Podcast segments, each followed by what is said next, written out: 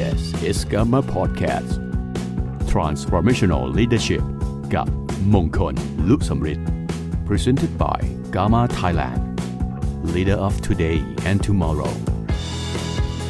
มีคนมากมายที่คิดจะเปลี่ยนแปลงโลกใบนี้ แต่มีคนเพียงน้อยนิดที่คิดจะเปลี่ยนแปลงตนเอง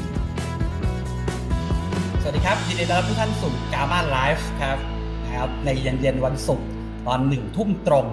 เป็นเวลาของการรับสมองนะครับกับกา m านะครับ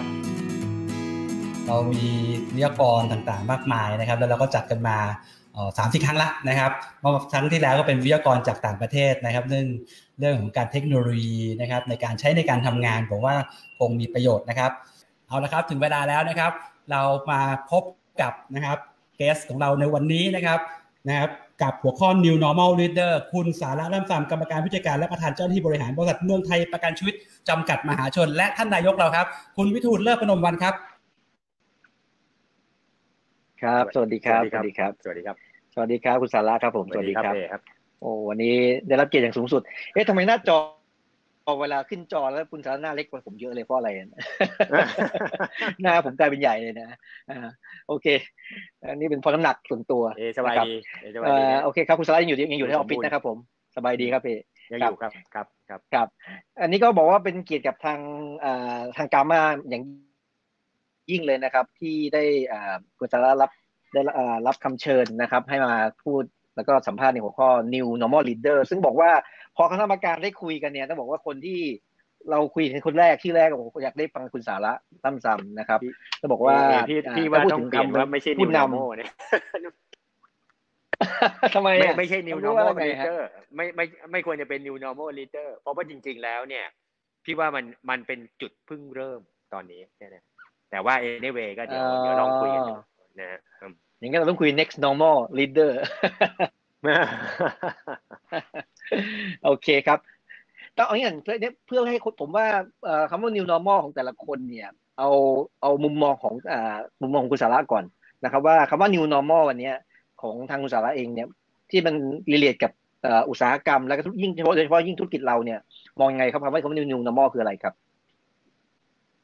จริง ๆ ส่วนใหญ่คำ new normal เนี่ยจริงๆมันมันถูกพูดมาในในโลกของไอ้ตัว digital disruption ในในระดับหนึ่งนะครับ แต่ว่าจริงๆมันมาถูกแรงแรงกดแบบให้มันเป็นที่รู้จักเลยเนี่ยก็คือไอ้เรื่องของโควิดเนี่ยมันคือของที่เรียกว่าเป็นของปกติของใหม่ที่ที่ปกติที่มันจะกลายเป็นของใหม่ที่เป็นการทำในชีวิตประจำวัน หรือการทำธุรกิจของเราจากนี้ไปครับนะฮะเพียงแต่ว่าไม่แน่ใจว่า new normal ในที่นี้เนี่ย ความที่ว่าโลกมันดินามิกมากเนี่ย มันคงไม่ได้เป็นอะไรที่ว่าออกมาแล้วแล้วมันจะไปอย่างนี้ตลอดไป มันอาจจะปรับเปลี่ยนไปเรื่อยๆ ปรับเปลี่ยนไปเรื่อยมันเรียกว่าเป็น evolution ของของการที่ว่าจะปรับจากการที่ดำเนินธุรกิจก็ดี หรือการใช้ชีวิตประจำวันก็ดีเนี่ยนะครับ ที่เราอาจจะเรียกว่าไม่เคยคุ้นชินมาก่อน และไม่เคยคิดด้วยซ้ำไปว่ามันจะเกิดขึ้นแต่ว่าก็จะเข้าใจได้เลยว่า พอมาด้วยเหตุการณ์ต่างๆ ที่มันบีบรัดให้เราต้องทำอย่างนี้ขึ้นมาเนี่ยแล้วเราก็จะเดินไปในการใช้ชีวิตด้วยวิธีการใหม่นะครับ ในหลาย ๆ รูปในหลายๆรูปแบบ ซึ่งบอกก่อนว่าสองเดือนที่แล้วเนี่ยเรียกว่าอาจจะเป็นของของที่ใหม่มาก แต่พอหลังหลังจากนั้นเนี่ยเราเริ่มคุ้นชิน เช่น การที่ว่า work from home ใช่ไหมครับ แล้วก็การที่ว่าเราต้องมานั่งประชุมทำ conference call กันอะไรพวกนี้ขึ้นมาเนี่ยนะฮะ มาวันนี้เนี่ยจริงๆ ต้องบอกเลยว่า นอกจากคุ้นคุ้นชินเนี่ยดีไม่ดีอาจจะดูเหมือนว่าค่อนข้างที่จะชอบไปซ้ำไปนะนะครับ เอออันนี้อันนี้ผมว่าเห็นด้วยหลายๆครั้งนะว่า เมื่อก่อนเนี่ยเออออฟฟิศผมเคยบ่นนะว่าที่ออฟฟิศไม่พอใช้ แต่พอ work from home มันกลายเป็นบางคนพนักงานบางคนชอบมากเลยนะครับว่าแล้วตอนนี้คนกลายเป็นว่าออฟฟิศพอเหลือเหลือเฟือเลยฮะเพราะบางทีก็เลยมีไอเดียใหม่ๆเรื่องการการ work from home เกิดขึ้น เนี่ย ของที่เมืองไทยเป็นไงครับมี work from home เยอะไหมฮะ ครับของของเมืองไทยเนี่ย ตอนนี้เมืองไทยประกันชีวิตเนี่ย work from home อยู่ประมาณสักเจ็ดสิบเปอร์เซ็นแต่แต่ถ้าถ้าเป็นช่วงของปิดรอบก็อย่างที่พวกเราคนประกันชีวิตรู้ดีนะฮะปิดรอบก็จะเป็นงานเยอะหน่อย ก็ก็อาจจะเรียกว่ากลับมา work ในออฟฟิศเพิ่มขึ้นหน่อยนะแต่ work from home อาจจะหกสิบ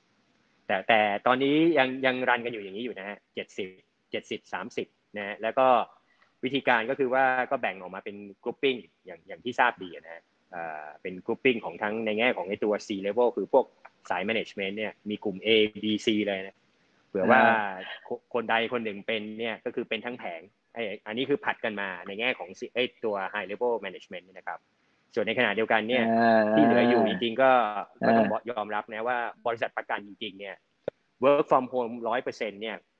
ถ้าทำได้ก็คง คงทำแต่จริงในความเป็นจริงมันมันไม่มีทางร้อยเปอร์เซ็นต์เต็มหรอกเพราะว่าในความเป็นจริงเนี่ยบริษัทประกันเองยังต้องมีคนที่มารันไอ้ตัว system ใช่ไหมฮะยังต้องมีคนที่ยังมาอยู่ในเรื่องของ core process core underwriting core ในเรื่องของไอ้ตัวเคลมหรือกรณีอย่าง POS เนี่ยนะในบางอย่าง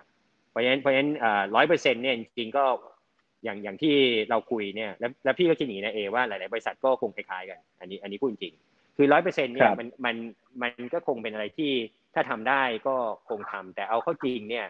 เวลาที่ทำเนี่ยมันมีหลายเรื่องมันไม่ทางระบบซิสเต็มระบบเรื่องของ Data ต่างๆ นานาเนี่ยเพราะฉะนั้นยังไงก็ตามบางเรื่องเนี่ยมันเป็นการที่ว่าเราก็ manage risk ของไอ้ตัวโควิดจริงเนี่ยนะฮะแต่ว่า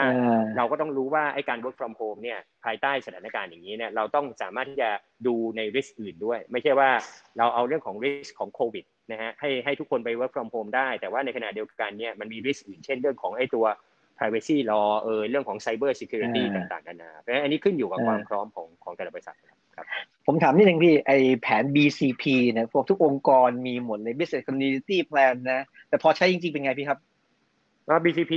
BCP มันมันมันมันเป็นการตั้งขึ้นมาให้ให้ดูดีนะแล้วแล้วพี่ก็พูดจริงไอไอการมีดี แต่ว่าพอมีขึ้นมาก็จะรู้เลยว่า มันต้องปรับแต่งแล้วมันมีช่องโหว่และช่องว่างอีกมหาศาลไอ BCP ที่ทำทุกครั้งที่ก็คือว่าจะรู้ว่ามีมีจุดที่ไม่เวิร์กอีกบานเลยเพราะฉะนั้นจริงๆโควิดเกิดขึ้นเนี่ยนะมองในมุมดีนี่เองก็คือว่าหนึ่งก็คือได้พิสูจ BCP อะแล้วก็รู้เลยว่า BCP ที่ทำนี่แม่ยาวมันมีช่องโหว่เยอะเลยอ่า งั้นผมถามนิดนึงต่อต่อเนื่องนี่ฮะเมื่อกี้คุยคุยคุยเรื่องของเอ่อพื้นที่ space เนี่ยเพราะว่า new normal มันเกิดขึ้น ผมถามต่อเนื่องเลยเนื่องจากผมก็มีเจ้าของผมเป็นเจ้าของสำนักงานเหมือนกันแล้วก็บางทางบริษัทเองเนี่ยก็มองเรื่องของการออฟฟิศในการทำงานของไม่ว่าเป็นผู้บริหารของตัวแทนเป็นเรื่องสำคัญ พี่ป้องมองยังไงครับว่าออฟฟิศในอนาคตเนี่ยจะขยายใหญ่ขึ้นไหมจะรูปแบบเปลี่ยนไปไหมหรือจะเป็นยังไงในอนาคตนี่เพราะคือคือจริง การการแข่งขันในอนาคตเนี่ยสมมติเอาหลักของไอ้การแข่งขันที่ competitive advantage เนี่ยคือคนที่ต้องเป็นคนตัวเบา คนที่ต้องเป็นตัวที่สามารถที่จะคล่องตัวในการที่จะปรับเปลี่ยนอะไรได้ เพราะฉะนั้นในการที่ว่าบางทีเรามีเรื่องของไอ้ตัวออฟฟิศเอ่ยหรือเอาเอายกตัวอย่างอย่างพวกแบบบริษัทโดยทั่วไปก็จะเป็น traditional company ใช่ไหมครับ ซึ่งซึ่งซึ่งโดยโดยธรรมชาติเนี่ยเราจะรู้ว่าเราก็จะมีไอ้ heavy weight ในเรื่องของ fixed cost หลาย ๆ ตัว ส่วน fixed cost อันนึงเนี่ยก็คือไอ้การที่ว่าเรื่องของ office space เนี่ยที่เวลาตีออกมาเนี่ยมันเป็นเรื่องของ depreciation ก็คือค่าเสื่อม ซึ่งมันเป็น sticky อะเอไอ้ไอ้ไอ้ไอ้ depreciation เนี่ยเรารู้อยู่แล้วว่า เราไม่ไม่มีทางจะเตะมันออกไปได้ จริงป่ะมันก็จะ sticky ไปกับเราอย่างนี้อย่างนี้คราวนี้พอให้เกิดเรื่องของไอ้ตัวโควิดขึ้นมาเนี่ย new normal ขึ้นมาอย่างที่เอพูดเนี่ยว่าอาจเป็นเจ้าของตัวสำนักงานขึ้นมาปุ๊บเนี่ยใช่ไหมทำไมเราจะต้องไป repeat ในเรื่องของการเป็น traditional model อย่างมันมันเป็นสิ่งหนึ่งที่ บริษัทที่เป็น traditional เนี่ยเวลามองเนี่ยจะอิจฉาพวก startup มากๆเห็นไหมบอกไหมเพราะว่าสตาร์ทอัพเนี่ยเริ่มจากกระดาษเปล่า ที่ you มีโอกาสที่จะแข่งขันในการที่ว่า you ไม่ตัวเบาทำให้ you มีไอ้เรื่องของต้นทุนที่ต่ำมี competitive advantage ใช่ไหมฮะแต่คราวนี้แล้ววันหนึ่งพอมีโควิดเข้ามาเนี่ยทุกคนมองว่าโควิดพี่ก็มองนะว่าโควิดก็เป็นแบบโอ้โหเป็นวิกฤตเป็นอะไรที่แบบท้อจังอะไรพวกนี้แต่ถ้ามองในมุมบวกเนี่ยกับมองว่าเฮ้ยจริงๆเนี่ยสักพักหนึ่งเนี่ยเราเริ่มเห็นอะไรอย่างที่เอพูด ใช่ไหมครับ work from home ปุ๊บบอกว่าเฮ้ยจริงๆเนี่ย you work anywhere ไม่ใช่ work from home ตราบใดที่จริงๆแล้วเนี่ยยูมี iPad ยูมีไอ้ระบบใช่ไหมฮะยูมีสัญญาณที่จะติดต่อได้อย่างเงี้ยเอก็สามารถที่จะทำงานอยู่ที่ไหนก็ได้ ในความเป็นจริงนั่งรถก็ประชุมได้ ทุกอย่างประชุมได้หมดนะฮะไม่ได้เสียงานเลย จริงๆจริงๆ work from home นี่ทำงานหนักกว่าเดิมอีกนะความรู้สึกที่แท้จริงเนี่ยแต่เสร็จแล้วมันก็ทำให้คิดเพิ่มขึ้นมาได้ว่าเออถ้าอย่างนั้นเนี่ยไอ้ออฟฟิศพวกนี้เนี่ยใช่ไหม สำหรับคนที่ที่สมมุติเนี่ยถ้าคนที่กำลังมองว่าเอ้ยผมจะต้องเป็นแบบ traditional insurance company ผมจะต้องแบบไปมีเรื่องของหลักการของออฟฟิศหรืออะไรพวกนี้พี่เนี่ยนะมีมีความเห็นว่าจริงๆแล้ว บางทีเนี่ยแน่นอนความเชื่อใจของประกันเป็นเรื่องเป็นเป็นความสำคัญ การเห็นตัวตนขององค์กรใช่ไหมครับว่าเฮ้ยมันอันนี้มีองค์กรจริง ๆ มีสถานที่จริง ๆ มีสำนักงานตัวแทนจริง ๆ นะไอ้ไอ้หลักการนี้ยังยืนยันว่าไม่ได้หายนะมันคือหัวใจมันคือ trust แต่ว่าจริงๆ เราสามารถที่ว่าเราจะ manage ให้ไอ้ต้นทุนพวกนี้มันต่ำลงมาได้ แล้วมันไม่ได้กลายเป็นเรียกว่าเป็นสติ๊กกี้อะคือติดตัวเราไปแล้วเราแกะไม่ออกตลอดไปอย่างเงี้ยใช่ไหมครับถ้าถ้ามันมีอย่างนี้ขึ้นมาเนี่ยแล้วถามว่าเอาเอาสเปซพวกนี้ไปทำอะไรได้ไหมเอลองนึกภาพอยู่เอาไปเออาจจะเอาสเปซพวกนี้เนี่ยไปยูทิลไลซ์ทำอย่างอื่นได้นะฮะอย่างบริษัทประกันเนี่ยในความเป็นจริงเนี่ยเราทำเรื่องของ property and casualty ด้วยใช่ไหมแล้วไม่ไม่ใช่ property and casualty เราทำเรื่อง property ลงทุนในเรื่องของ property ได้ การที่ว่าจริง ๆ เนี่ย ถ้าเรามี space เพิ่มเนี่ยลองนึกภาพว่าช้อยหนึ่งคือเราคงไม่ได้ไปขายออฟฟิศเราเองในในความเป็นจริงเพราะอันนี้มันก็คงไปสอไอ้ความรู้สึกที่แปลกๆดูดูดูแบบเกิดอะไรขึ้นหรืออะไรพวกนี้ แต่เราสามารถที่จะเอาออฟฟิศเหล่านี้เนี่ยมา utilize ในมุมของการที่ปล่อยเช่า ปล่อยอะไรออกมาได้ ใช่ไหมครับ หรือว่าในในธุรกิจอย่างประกันชีวิตเนี่ย การโตของเราเนี่ยช่องทางหลักของเราจริงก็คือตัวแทนประกันชีวิต ใช่ไหมฮะแล้วแล้วหลักการก็บอกโอเคการโตในในมิติหนึ่งคือคนขายที่ get size ใหญ่ขึ้น ในมิติหนึ่งคือคนคนขาย efficient ขึ้น per case per day per head อะไรพวกนี้ให้มากขึ้น แต่ในมิติหนึ่งก็คือว่าจำนวนคนของเราขยายมากขึ้นจริงป่ะใช่ไหมฮะเพราะฉะนั้นในในหลักการจริงๆก็คือว่าถ้าถ้ามองในไอ้แบบ traditional way ก็คือบอกว่าอ่างั้นคนมากับพื้นที่มากับ space ในในยุคหนึ่งใช่ไหม พอบอกว่าเราจะขยายคนของเราเท่านี้เท่านี้อย่างของเอจะขยายสำนักงานเท่านี้เท่านี้เอก็ต้องบอกไปไปเตรียมสเปซมาอีกเต็มไปหมดเลย แต่ในความเป็นจริงเนี่ยพอพอไอ้สิ่งที่พรูฟของโควิดเนี่ยเอจะเห็นเลยว่าเฮ้ยจริงๆแล้วเทคโนโลยีมันเอื้อนะฮะและถ้า mindset ความเข้าใจของคนเนี่ย capability ของคนมีความเข้าใจในการใช้พวกนี้ขึ้นมาเนี่ยสเปซไม่ต้องขยายเลย แต่คนขยายได้ แล้วไปทำในแง่ของการที่ว่า invest ในเรื่องของเทคเทคโนโลยีต่างๆ เนี่ยทำให้คนเนี่ยสามารถที่จะ ใช้งานมันได้อย่าง very efficient ง่าย พวกนี้มากกว่านะฮะเพราะฉะนั้นเมื่อกี้ชอบมากเลยฮะเขาชอบมากไอ้นี่อันดับแรกก่อนในมุมเจ้าของกิจการผมชอบวิชาตัวเบาที่คุณป้องพูดมากเมื่อกี้นะครับ ว่าวิชาตัวเบาตอนนี้มันอาจจะแบบไม่ต้องลงทุนออฟฟิศแบบเยอะแยะมากมายเหมือนเมื่อก่อนนะฮะแต่ลงทุนเทคโนโลยีวันนี้สำคัญกว่าใช่ไหมครับ วันนี้นะฮะ แล้วก็ไอ้นะครับผมแต่ต้องมีตัวตนนะฮะยังไงยังไงยังไงประกันชีวิตคือเรื่องของความเชื่อมั่น เพราะฉะนั้นการที่มีสำนักงานเนี่ยสนับสนุนให้มี แต่แต่เห็นด้วยว่าในในมองภาพจากนี้ไปเนี่ย ไม่จำเป็นที่ต้องไปเฮฟวี่เวทในการลงพวกนี้ให้เต็มที่ไปหมดโอเคผมถามนิดนึงแอบถามที่คิดในใจว่าแวบขึ้นมาความพูดเมื่อกี้นี้ มันเป็นไปได้ไหมอีกหน่อยเพราะว่ามี work co-working space อีกหน่อยมี co-working GA เป็นไปได้ไหมพี่ เป็นไม่ได้คือคือคือคืออันนี้เป็นเป็นอะไรที่คือเป็นสิ่งที่ควรจะเป็น แล้วก็อันนี้พูดด้วยด้วยความเคารพนะครับว่าว่าพวกเราเนี่ยบางทีครับ คือลองพี่ลองถามตัวตัวเองนะว่าจริง ๆ นั่งอยู่ในห้องทำงานตัวเองสักเท่าไหร่ครับ น้อยมากเลยวันวันจริงๆนั่งอยู่ในที่ประชุม ประชุมที่ไหนก็ได้ใช่ไหมแต่ในในยุคหนึ่งก็คืออยู่แต่ในห้องประชุม จากห้องนี้ไปห้องนี้เดินไปห้องนี้ห้องนี้ใช่ไหมครับ แต่พอในเจอไอ้โควิด เนี่ย นะฮะกลายเป็นว่าก็เข้าห้องประชุมเพียงแต่ว่าเข้าอันนี้ออกอันนี้เข้าอันนี้ออกอันนี้เร็วกว่าเดิมเซฟเวลาทุกอย่างเนี่ยนะครับ เพราะเพราะฉะนั้นจริง ๆ แล้วเนี่ยถามกลับมาว่าในหลักการของไอ้ตัว common area เนี่ยหรือ co-working space เนี่ยจริง ๆ ถ้าถ้าเราลองเปิดใจขึ้นมาเนี่ยเรามีแบบ facility ทำเป็น co-working space อย่างเจ๋งเลย สมมุตินะถ้าถ้าเองทำขึ้นมาเนี่ยใช่ไหมแล้วคนของเราเนี่ยกลายเป็นว่า มี capability ของการที่ใช้เทคโนโลยี ขอให้ co-working space เนี่ยมีระบบ Wi-Fi ให้ดี ใช่ไหมฮะ มีระบบทุกอย่างให้แบบเอื้อในการทำงานได้ แต่ไม่ต้องยึดติดกับการที่ว่าต้องมี fix seat ต้องมีเรื่องของว่าห้อง fix room ขึ้นมาเนี่ย คือในในความเป็นจริงเนี่ย space พวกนี้เนี่ยลองลองนึกภาพว่าจริงๆมันเป็น space ที่ในมุมหนึ่งเนี่ยเรียกว่าอัฐบริขารเนี่ยคือคือมันก็แบบเป็นเป็นความรู้สึกที่แบบผูกพันสร้างความภูมิใจ แต่ว่า ถ้าเรามองกลับมาในอีกมุมหนึ่งเนี่ยมันไม่ได้ก่อให้เกิดในมุมของการที่ว่าจะตีกลับเข้ามาเป็นคอมเมอร์เชลแล้วมันกลับมาในเรื่องของไอ้เรื่องของตัวเบาเอเพราะฉะนั้นถ้าถ้าเราสามารถที่จะเอื้อประโยชน์ให้ความรู้สึกของคนที่เข้ามาใช้ในสเปซเนี่ยดูแล้วเขายังภาคภูมิใจ เขารู้สึกว่าถ้าเกิดลูกค้าเขามาเจอ หรือหรือบางทีเชิญลูกค้ามาเนี่ยมีทุกอย่างที่ฟัซิลิตี้ในการรองรับที่ทำให้เขาลูกค้าเกิดความมั่นอกมั่นใจได้ แต่ว่าไม่ต้องยึดติด ว่านี่จะต้องผมจะต้องมีห้องอย่างนี้อย่างนี้อย่างนี้ ใช่ไหมแล้วก็ห้องเนี่ยก็เหมือนกันเป็นเดี๋ยวนี้มันก็มีอยู่แล้ว จริงๆก่อนหน้าโควิด ก็มีแล้วในหลาย ๆ ที่ในหลาย ๆ ธุรกิจ เช่นอย่างพวกแบบทางด้านของตัว audit firm เอยหรืออะไรเอยเนี่ยนะครับแม้แต่ audit firm เนี่ยเขาก็ยังมีเลยว่าออฟฟิศเนี่ยไม่ fix ห้องไม่ fix แต่ว่าจะใช้ก็คือจองเข้ามาได้ ถ้าเป็นในเลเวลนี้คุณก็มีสิทธิ์ที่จะใช้เป็นห้องอย่างนี้อย่างนี้จองเข้ามาได้หมดเนี่ยนะครับ ถ้าถ้ามันทำได้อย่างนี้เนี่ยลองนึกภาพว่า ความมั่นใจของลูกค้าก็ยังชัดไปได้นะฮะตัวเราก็เป็นตัวเบาด้วย อย่างเจ้าของสำนักงานตัวแทนเนี่ยใช่ไหมฮะซึ่งก็จะมีทีมงานอีกเยอะแยะเลย ก็ตัวเบานะครับ แล้วก็ในความภาคภูมิใจของคนทำงานเองเนี่ยเขาก็ไม่ดูว่าไม่ดูแล้วเนี่ย ไม่ได้ดูว่าไม่โก้เลยนะดูทุกอย่างดูดีสมัยใหม่หมดนี่นะครับเพราะฉะนั้นจริงๆแล้วไอ้ concept พวกนี้เนี่ยมันเกิดมามาสักพักแล้วล่ะเพียงแต่ว่าพอโควิดเกิดขึ้นเนี่ยมันทำให้พวกเราเนี่ยเริ่มกลับมาคิด เพราะว่าโควิดเนี่ยมันบีบให้เราต้องคิดเยอะขึ้น ว่าว่าอะไร อันนี้ผมเห็นด้วยร้อยเปอร์เซ็นเลย เพราะว่าไม่ว่าคนจะเห็นโอกาสไม่เห็นโอกาสนะแต่ผมเพราะผมชอบโควิดเรื่องหนึ่งคือว่าทำให้คนได้คิดนะได้คิดแบบมุมอะไรที่ไม่เคยได้คิดมาก่อนนะครับ ผมงั้นผมกลับไปนิดนึงเมื่อกี้พูดถึงว่าว่า work from home ละเราในวงการเนี่ยได้ยินคำว่า remote selling หรือ digital face to face ละนะครับ วันนี้ก็เริ่มใช้แล้วพอพอเริ่มที่จะอนุมัติให้ใช้ไปเรียบร้อยนะครับ อยากให้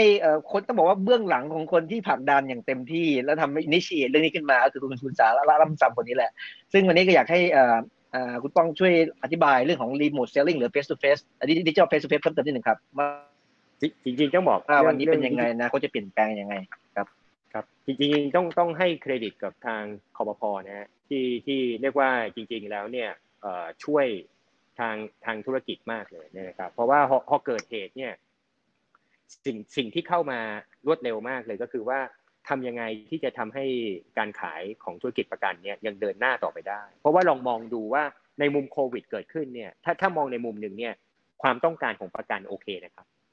ประกันชีวิตควบสุขภาพ เป็นอะไรที่จริง ๆ แล้วตอบโจทย์คนไทยทันทีเลย ก่อนหน้าไอ้ตอนช่วงหนึ่งก็พวกเราจะเห็นว่าโควิดอินชันนี่ฮิตมากบังเอิญว่าส่วนใหญ่จะมาจากประกันวินาศภัยซะส่วนใหญ่ แต่ว่าจริง ๆ เราก็เห็นเลยว่า จริงๆ attention ของของประกันเนี่ยสุขภาพเนี่ยถูกยอขึ้นมาทันที เพียงแต่ว่าการที่ว่ามันเหมือนย้อนแย้งกัน คือคนไปเจอไม่ได้อะเพราะว่าลูกค้าเองบางทีก็กลัวนะอยากจะ keep ไอ้ physical หรือ social distancing อะไรพวกนี้ขึ้นมาเนี่ยนะครับเพราะฉะนั้นวันนั้นเนี่ยผมต้องต้องเรียนว่าสมาคมประกันชีวิตไทยแล้วกันเนี่ยนะฮะก็เราก็นั่งเขียนกันเนี่ยนะครับ แล้วก็ข้อดีก็คือว่าท่านเลขา ที่การคอปพอเนี่ยนะฮะท่านก็ให้มี forum ซึ่งซึ่งก็มีทั้งสมาคมประกันชีวิต แล้วก็สมาคมวินาศภัยเนี่ยนะครับแล้วก็มีท่านนายกสมาคมประกันชีวิต ผมเนี่ยถูกดึงเข้าไปในฐานะเป็นอุปนายกทางด้านตลาดเนี่ยนะก็สิ่งที่ทำก็คือว่าเราก็เริ่มลองวาดวาดภาพของไอ้การที่ว่าทํำยังไงที่ว่าเรายังขายของโดยที่ว่าเป็น face to face ได้เนี่ยนะครับแต่ว่าแล้วขายของที่มันเป็นอะไรในยุคที่ประกันเรียกว่าเป็น personalize คือความต้องการเฉพาะตัวมากขึ้น เอก personalize เนี่ยนะไม่ได้มาพร้อมกับ simplify เพราะฉะนั้นบางทีบอกว่าเฮ้ยไปซื้อบนประกันบนออนไลน์เนี่ยอยู่ได้ออนไลน์ แต่ว่าได้แบบประกันที่จริง ๆ แล้วเนี่ยทุนประกันเล็กนิดนึง หรือว่ามันเป็นแบบ generic คือทั่วไปไม่ได้ตอบโจทย์ของความต้องการที่แท้จริง เพราะฉะนั้นความต้องการที่แท้จริงคือการที่ว่าเราให้ advice เราได้คุย เรารับฟังกับผู้เอาประกัน และหรือคนที่สนใจประกัน แล้วเราสามารถที่จะ advice ว่าเขาควรจะดูซื้ออะไรที่ใช่หรืออะไรพวกนี้นะครับ ตรงจุดนี้เพราะฉะนั้นมันต้องเห็นหน้า ก็เลยเป็นที่มาที่ที่ที่ไปเราเราก็เริ่มเขียนดู แล้วก็ไปพรีเซนต์ให้ให้กับทางคอพอคือหลักการของแนวคิดเนี่ยบอกว่าตอนแรกก็พยายามที่จะ present แล้วก็เหมือนว่าเอ๊ะมันจะต้องมีแพลตฟอร์มอะไร แต่ถ้าลองคิดในมุมกลับคือมุม outside in คือมุมของลูกค้าเนี่ยข้อข้อเสียของคนประกันเนี่ยคืออะไร ในในยุคหนึ่งคือว่าเราขายมาคือเรา push มาตลอดชีวิต เพราะฉะนั้นเราจะคิดจาก inside out แต่ถ้าเรามองในโลกที่มันเปลี่ยนไปเนี่ยมันคือโลกของการที่ว่า คนไทยเห็นเห็นประโยชน์ของประกันนะ แต่ว่าต้องเป็นสิ่งที่ใช่มันคือ outside in คราวนี้พอเราบอกว่าถ้าเราทำ digital face to face ทำอะไรก็ตามเนี่ยให้เร็วที่สุดเนี่ยมันต้องเป็นแพลตฟอร์มที่คนใช้คนทั่วไปใช้อยู่แล้ว โดยที่ไม่ต้องมีไม่ต้องไปเรียนรู้อะไรเยอะมากมาย คนทั่วไปในที่นี้คือทั้งคนขายที่สำคัญคือลูกค้าหรือคนที่จะซื้อประกัน เพราะฉะนั้นมีอยู่สองอันเอที่ที่ที่คุยกันวันนั้น อันหนึ่งก็คือไลน์อีกอันหนึ่งก็คือ อีเมลทั่วไปอันนี้ที่พูดแบบตรงๆนะซึ่งซึ่งเอาเอาไลน์ไลน์ง่ายกว่าอีเมล เพราะว่าบางคนบางคนยังไม่มีคนใช้ทุกคนยังไม่ตอนนี้อีเมลคนไม่ได้ใช้เลยละคนไม่ค่อยได้ใช้ไลน์ง่ายกว่าอีเมล อันนี้อันนี้เป็นหลักการหลักการบอกมันต้องเป็นอย่างนี้ขึ้นมาเนี่ยนะครับ แต่ว่าพอเสร็จก็ต้องกลับมาว่าเฮ้ยไอ้หลักการของกฎหมายเนี่ยมันยังมีตั้งเยอะแยะ เช่นว่า ไอ้ KYC เอ่ยเรื่องของ KYC ใช่ไหมครับ Know Your Customer เอ่ยใช่ไหมฮะการที่จะยืนยันตัวตนอะไรพวกนี้ แล้วก็หลักการของคนประกันที่ว่าเฮ้ยเราพอเจอเนี่ยลูกค้าเองเนี่ย หรือคนที่จะซื้อประกันต้องเห็นหน้าเราเนี่ยเราต้องรู้ด้วยว่าเรามีใบอนุญาตตัวแทนประกันชีวิตไหมหรือในหน้าประกันชีวิตหรือเปล่า อะไรพวกนี้ทำกับบริษัทประกันไหนก็คือเป็นไปตามไอ้ตัวคอนดักที่ที่ที่ถูกเอามาเขียนนะครับนะฮะแต่มันเหมือนเอามาผสมกันกับข้อดีคือว่า ก่อนหน้านี้มันก็มีกฎหมายอย่างเช่นว่าไอ้เทเลเซลหรืออะไรพวกนี้ใช่ไหมครับเอที่ที่ก็เลยเหมือนมันมีความผสมประสานกันว่าเอ๊เสร็จแล้วเนี่ยหลังจากนั้นเนี่ยเพื่อให้ชัวร์จริงเนี่ยนะครับเอ่อต้องมีการที่ว่าทํำยังไงบ้าง ตอนแรกพูดถึงการที่ว่าใช้เป็นการ written เนี่ยทางกฎหมายชัดเจนที่สุด ก็คือว่าให้พิมพ์ก็ได้ เขียนก็ได้ ส่งไปในไลน์ก็ได้ แล้วก็เขียนอะไรก็คือว่าใบคำขอ ใช่ไหมครับ ที่ชัดเจนใบคำขอก็เราก็บอกว่าคงไม่เป็นใบคำของ่ายๆเพราะว่าเราเรากำลังจะขายแบบประกันที่เราขายปกติกันเจอหน้ากัน มันก็เป็นใบคำขอแบบ full app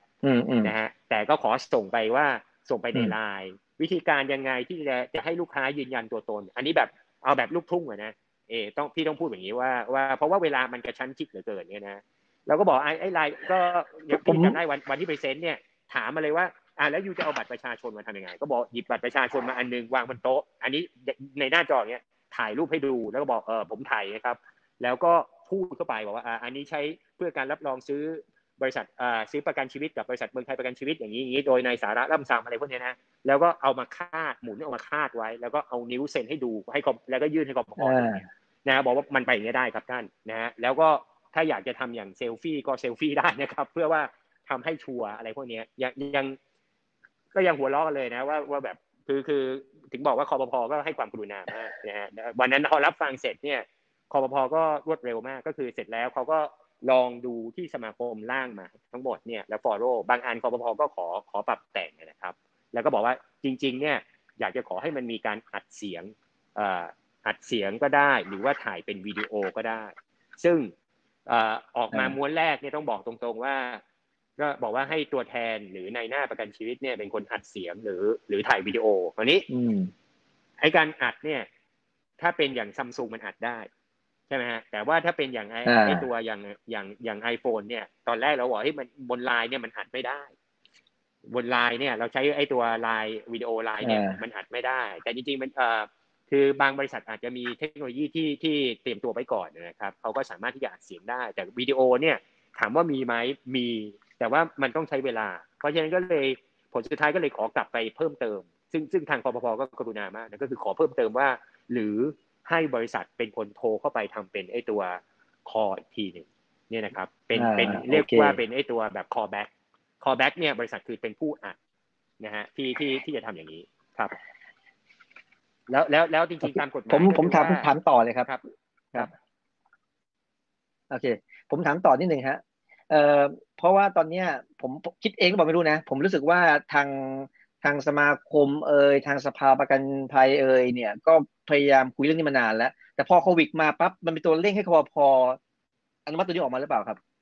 คือคือคือท่านท่านเลขาเนี่ยคอพอเนี่ยโดยท่านเลขาเนี่ยท่านท่านก็บอกว่าเอออันนี้คือจริงๆอยากจะช่วยบริษัทประกันมาแล้วก็อยากจะช่วยตัวแทนหรือนายหน้าประกันชีวิตนะครับ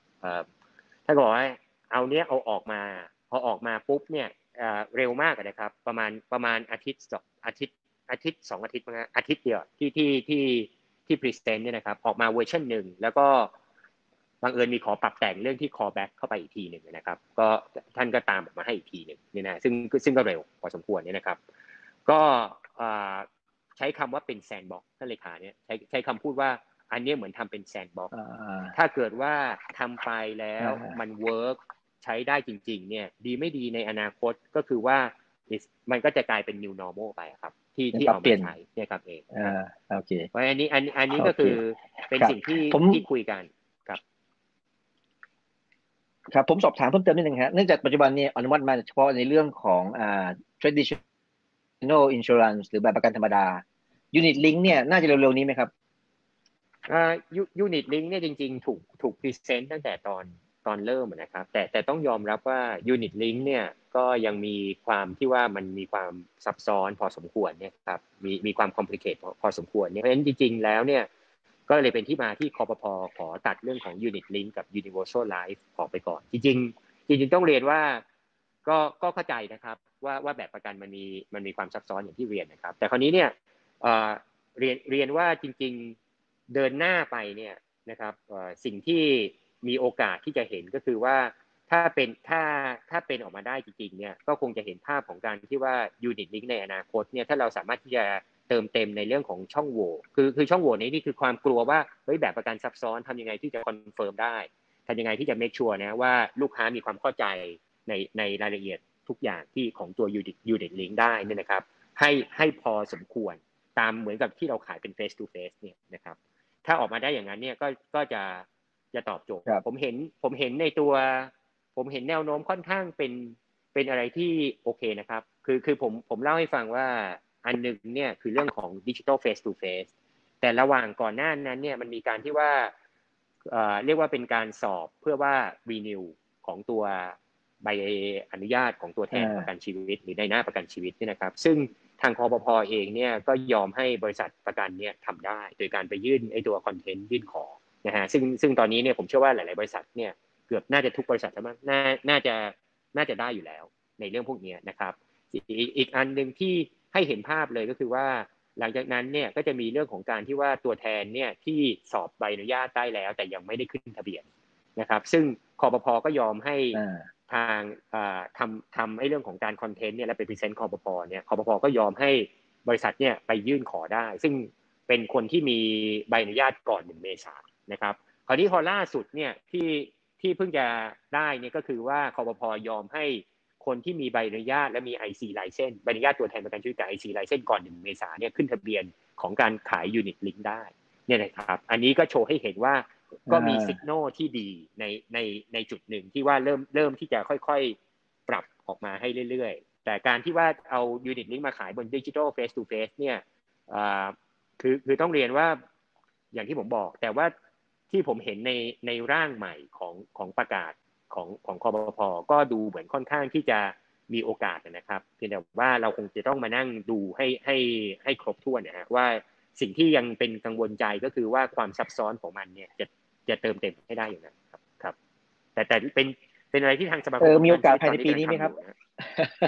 ภายในภายในปีนี้มีโอกาสได้ภายในปีนี้ไหมครับคุณนำจะได้วางแผนไว้ก่อน จริงจริงต้องต้องเรียนอย่างนี้ครับว่าณณตอนนี้เนี่ยเอมันมันมีร่างร่างของกฎหมายที่ทางคอปพอกำลังอยู่ในช่วงที่กำลังดูกันอยู่ระหว่างหลาย ๆ สมาคมนะครับวันก่อนเพิ่งมีการคุยกันมีการดูเป็นร่างก่อนนะครับ ก็มีการที่ว่าแตะในเรื่องพวกนี้ รู้ว่าเห็นภาพของการที่ว่ามีการเอาดิจิทัลเฟสทูเฟสเนี่ยนะฮะว่ามีโอกาสที่จะถูกใส่เข้าไปนะฮะ แต่ว่าเรื่องของตัว Unit Link หรือ Universal Life เนี่ยนะครับก็อย่างผมผมก็เรียนอย่างที่บอกอย่างที่ต่อไปว่ามันคงต้องไปพยายามที่จะโชว์คอปพอก่อนว่าประเด็นที่ยังมีความวิสิตกังวลใจเนี่ยนะครับเราสามารถที่จะปิดประเด็นตรงนี้ได้ยังไงครับนะฮะเพราะฉะนั้นอันนี้อันนี้ต้องต้องเรียนนะครับว่าก็ตอนนี้ยังเหลือประมาณสักเท่าไหร่อะหกเจ็ดเดือนเนี่ยนะเอก็ก็ยังต้องมีลุ้นแต่แต่มันขึ้นอยู่กับว่าเราต้องไปไปปิดช่องความกังวลใจให้ได้ครับในตรงนี้ คือผมเองมองเนี่ยครับว่ามันเป็นจริงๆแล้วเป็นประโยชน์นะ เมื่อก่อนคอพออยากจะมาตรวจสอบวิธีการขายการรีคูดของคนอะไรต่างๆใช่ไหมอันนี้ถูกเล็กขอให้หมดเลย ผมว่าน่าจะเป็นประโยชน์กับทางคอพอด้วยซ้ำนะฮะแล้วก็อันต่อมาเนี่ยแต่ว่าผมมุมมุมมองของผู้บริหารวันนี้ ผมเองก็จะปรึกษาปรึกษาแล้วด้วยว่าเมื่อก่อนเนี่ยผมอยากทำจอยเซลลิงมาก เมื่อก่อนคนอยู่ที่หัดใหญ่เอ้ยขอนแก่นบอกขอจอยเซลลิงกับผมเมื่อผมก็ขี้เกียจเดินทางนึกออกปะแต่วันนี้ถ้าผมสมมติผมอยากจะจอยเซลลิงผมจอยทีแบบสามคน ห้าคนนี่ก็ทำได้ถูกไหมครับ ก็ได้ไหมฮะอันนี้เอเอเรานึกภาพว่ามันเหมือนกับว่าเสร็จแล้วเนี่ย มันจะกลายเป็นไอ้ตัว new normal ได้ครับ ในในในในหลาย ๆ เรื่องเนี่ยนะฮะคือในการขายจริงๆ ก็คือคนขายต้องมีใบอนุญาตต้องโชว์ลายเส้นต้องอะไรพวกนี้ใช่ไหมครับ ส่วนการที่ว่าจริงๆต้องต้องใช้คำว่าถ้าถ้าอยากจะใช้ไปในเรื่องของการที่เป็น joy selling หรืออะไรพวกนี้คือเหมือนกับว่าเป็นช่วยโคชชิ่งหรือหรือให้ความเป็นไอ้ specialist เนี่ยเป็นคนที่อธิบายหรืออะไรพวกนี้เนี่ยนะครับจริงๆในใน logic เนี่ยเป็นเรื่องที่ดีเนี่ยนะเพียงแต่ว่าถ้าไปดูในในมุมของกฎหมายเนี่ยผมผมคิดว่าเดี๋ยวลองดูให้ครบว่ากฎหมายไม่ได้ติดขัดอะไรนะแต่ว่าถ้าถ้าถามว่า logic ดีไหมเป็นเรื่องที่ถูกต้อง เพราะว่าการที่ว่าถ้าเราจะเอา specialist เข้ามาพูดเพิ่มเติม คนที่อาจจะถนัดในเรื่องของตัวรายละเอียดพวกนี้ให้ความรู้สึกมั่นอกมั่นใจมากนะฮะแต่ว่าในได้กับคนที่กำลังจะซื้อเนี่ยแต่ว่าอย่างไรก็ดีเนี่ย คนขายยังไงก็ต้องมีให้ครบ license นะครับนะฮะไม่ว่าจะเป็นเรื่องของ IC แล้วก็ใบอนุญาตเป็นตัวแทนประกันชีวิตครับครับแต่แต่ผมผมแอบถามเรื่องไม่ได้ ต้องต้องบอกก่อนว่ายังขายไม่ได้โอเค face to face โอเคงั้นผมแอบถามเรื่องหนึ่ง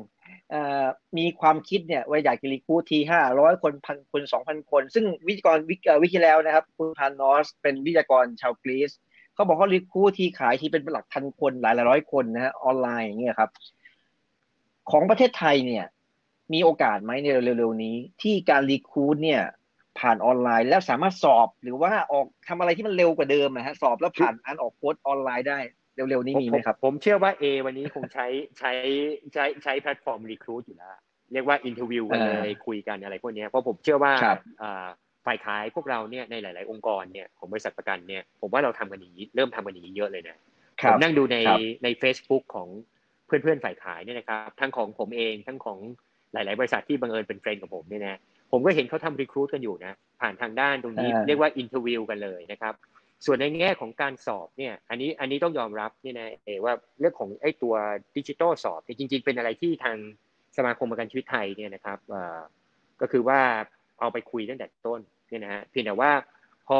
พอคุยกันเนี่ยเราบอกเราจะสอบกันยังไง ก็ก็มีไอเดียเยอะนะครับว่า ตั้งกล้องหน้า ตั้งกล้องหลัง เอ่ยนั่งดูดูยังไงจากมุมไหนอะไรพวกนี้แต่ว่า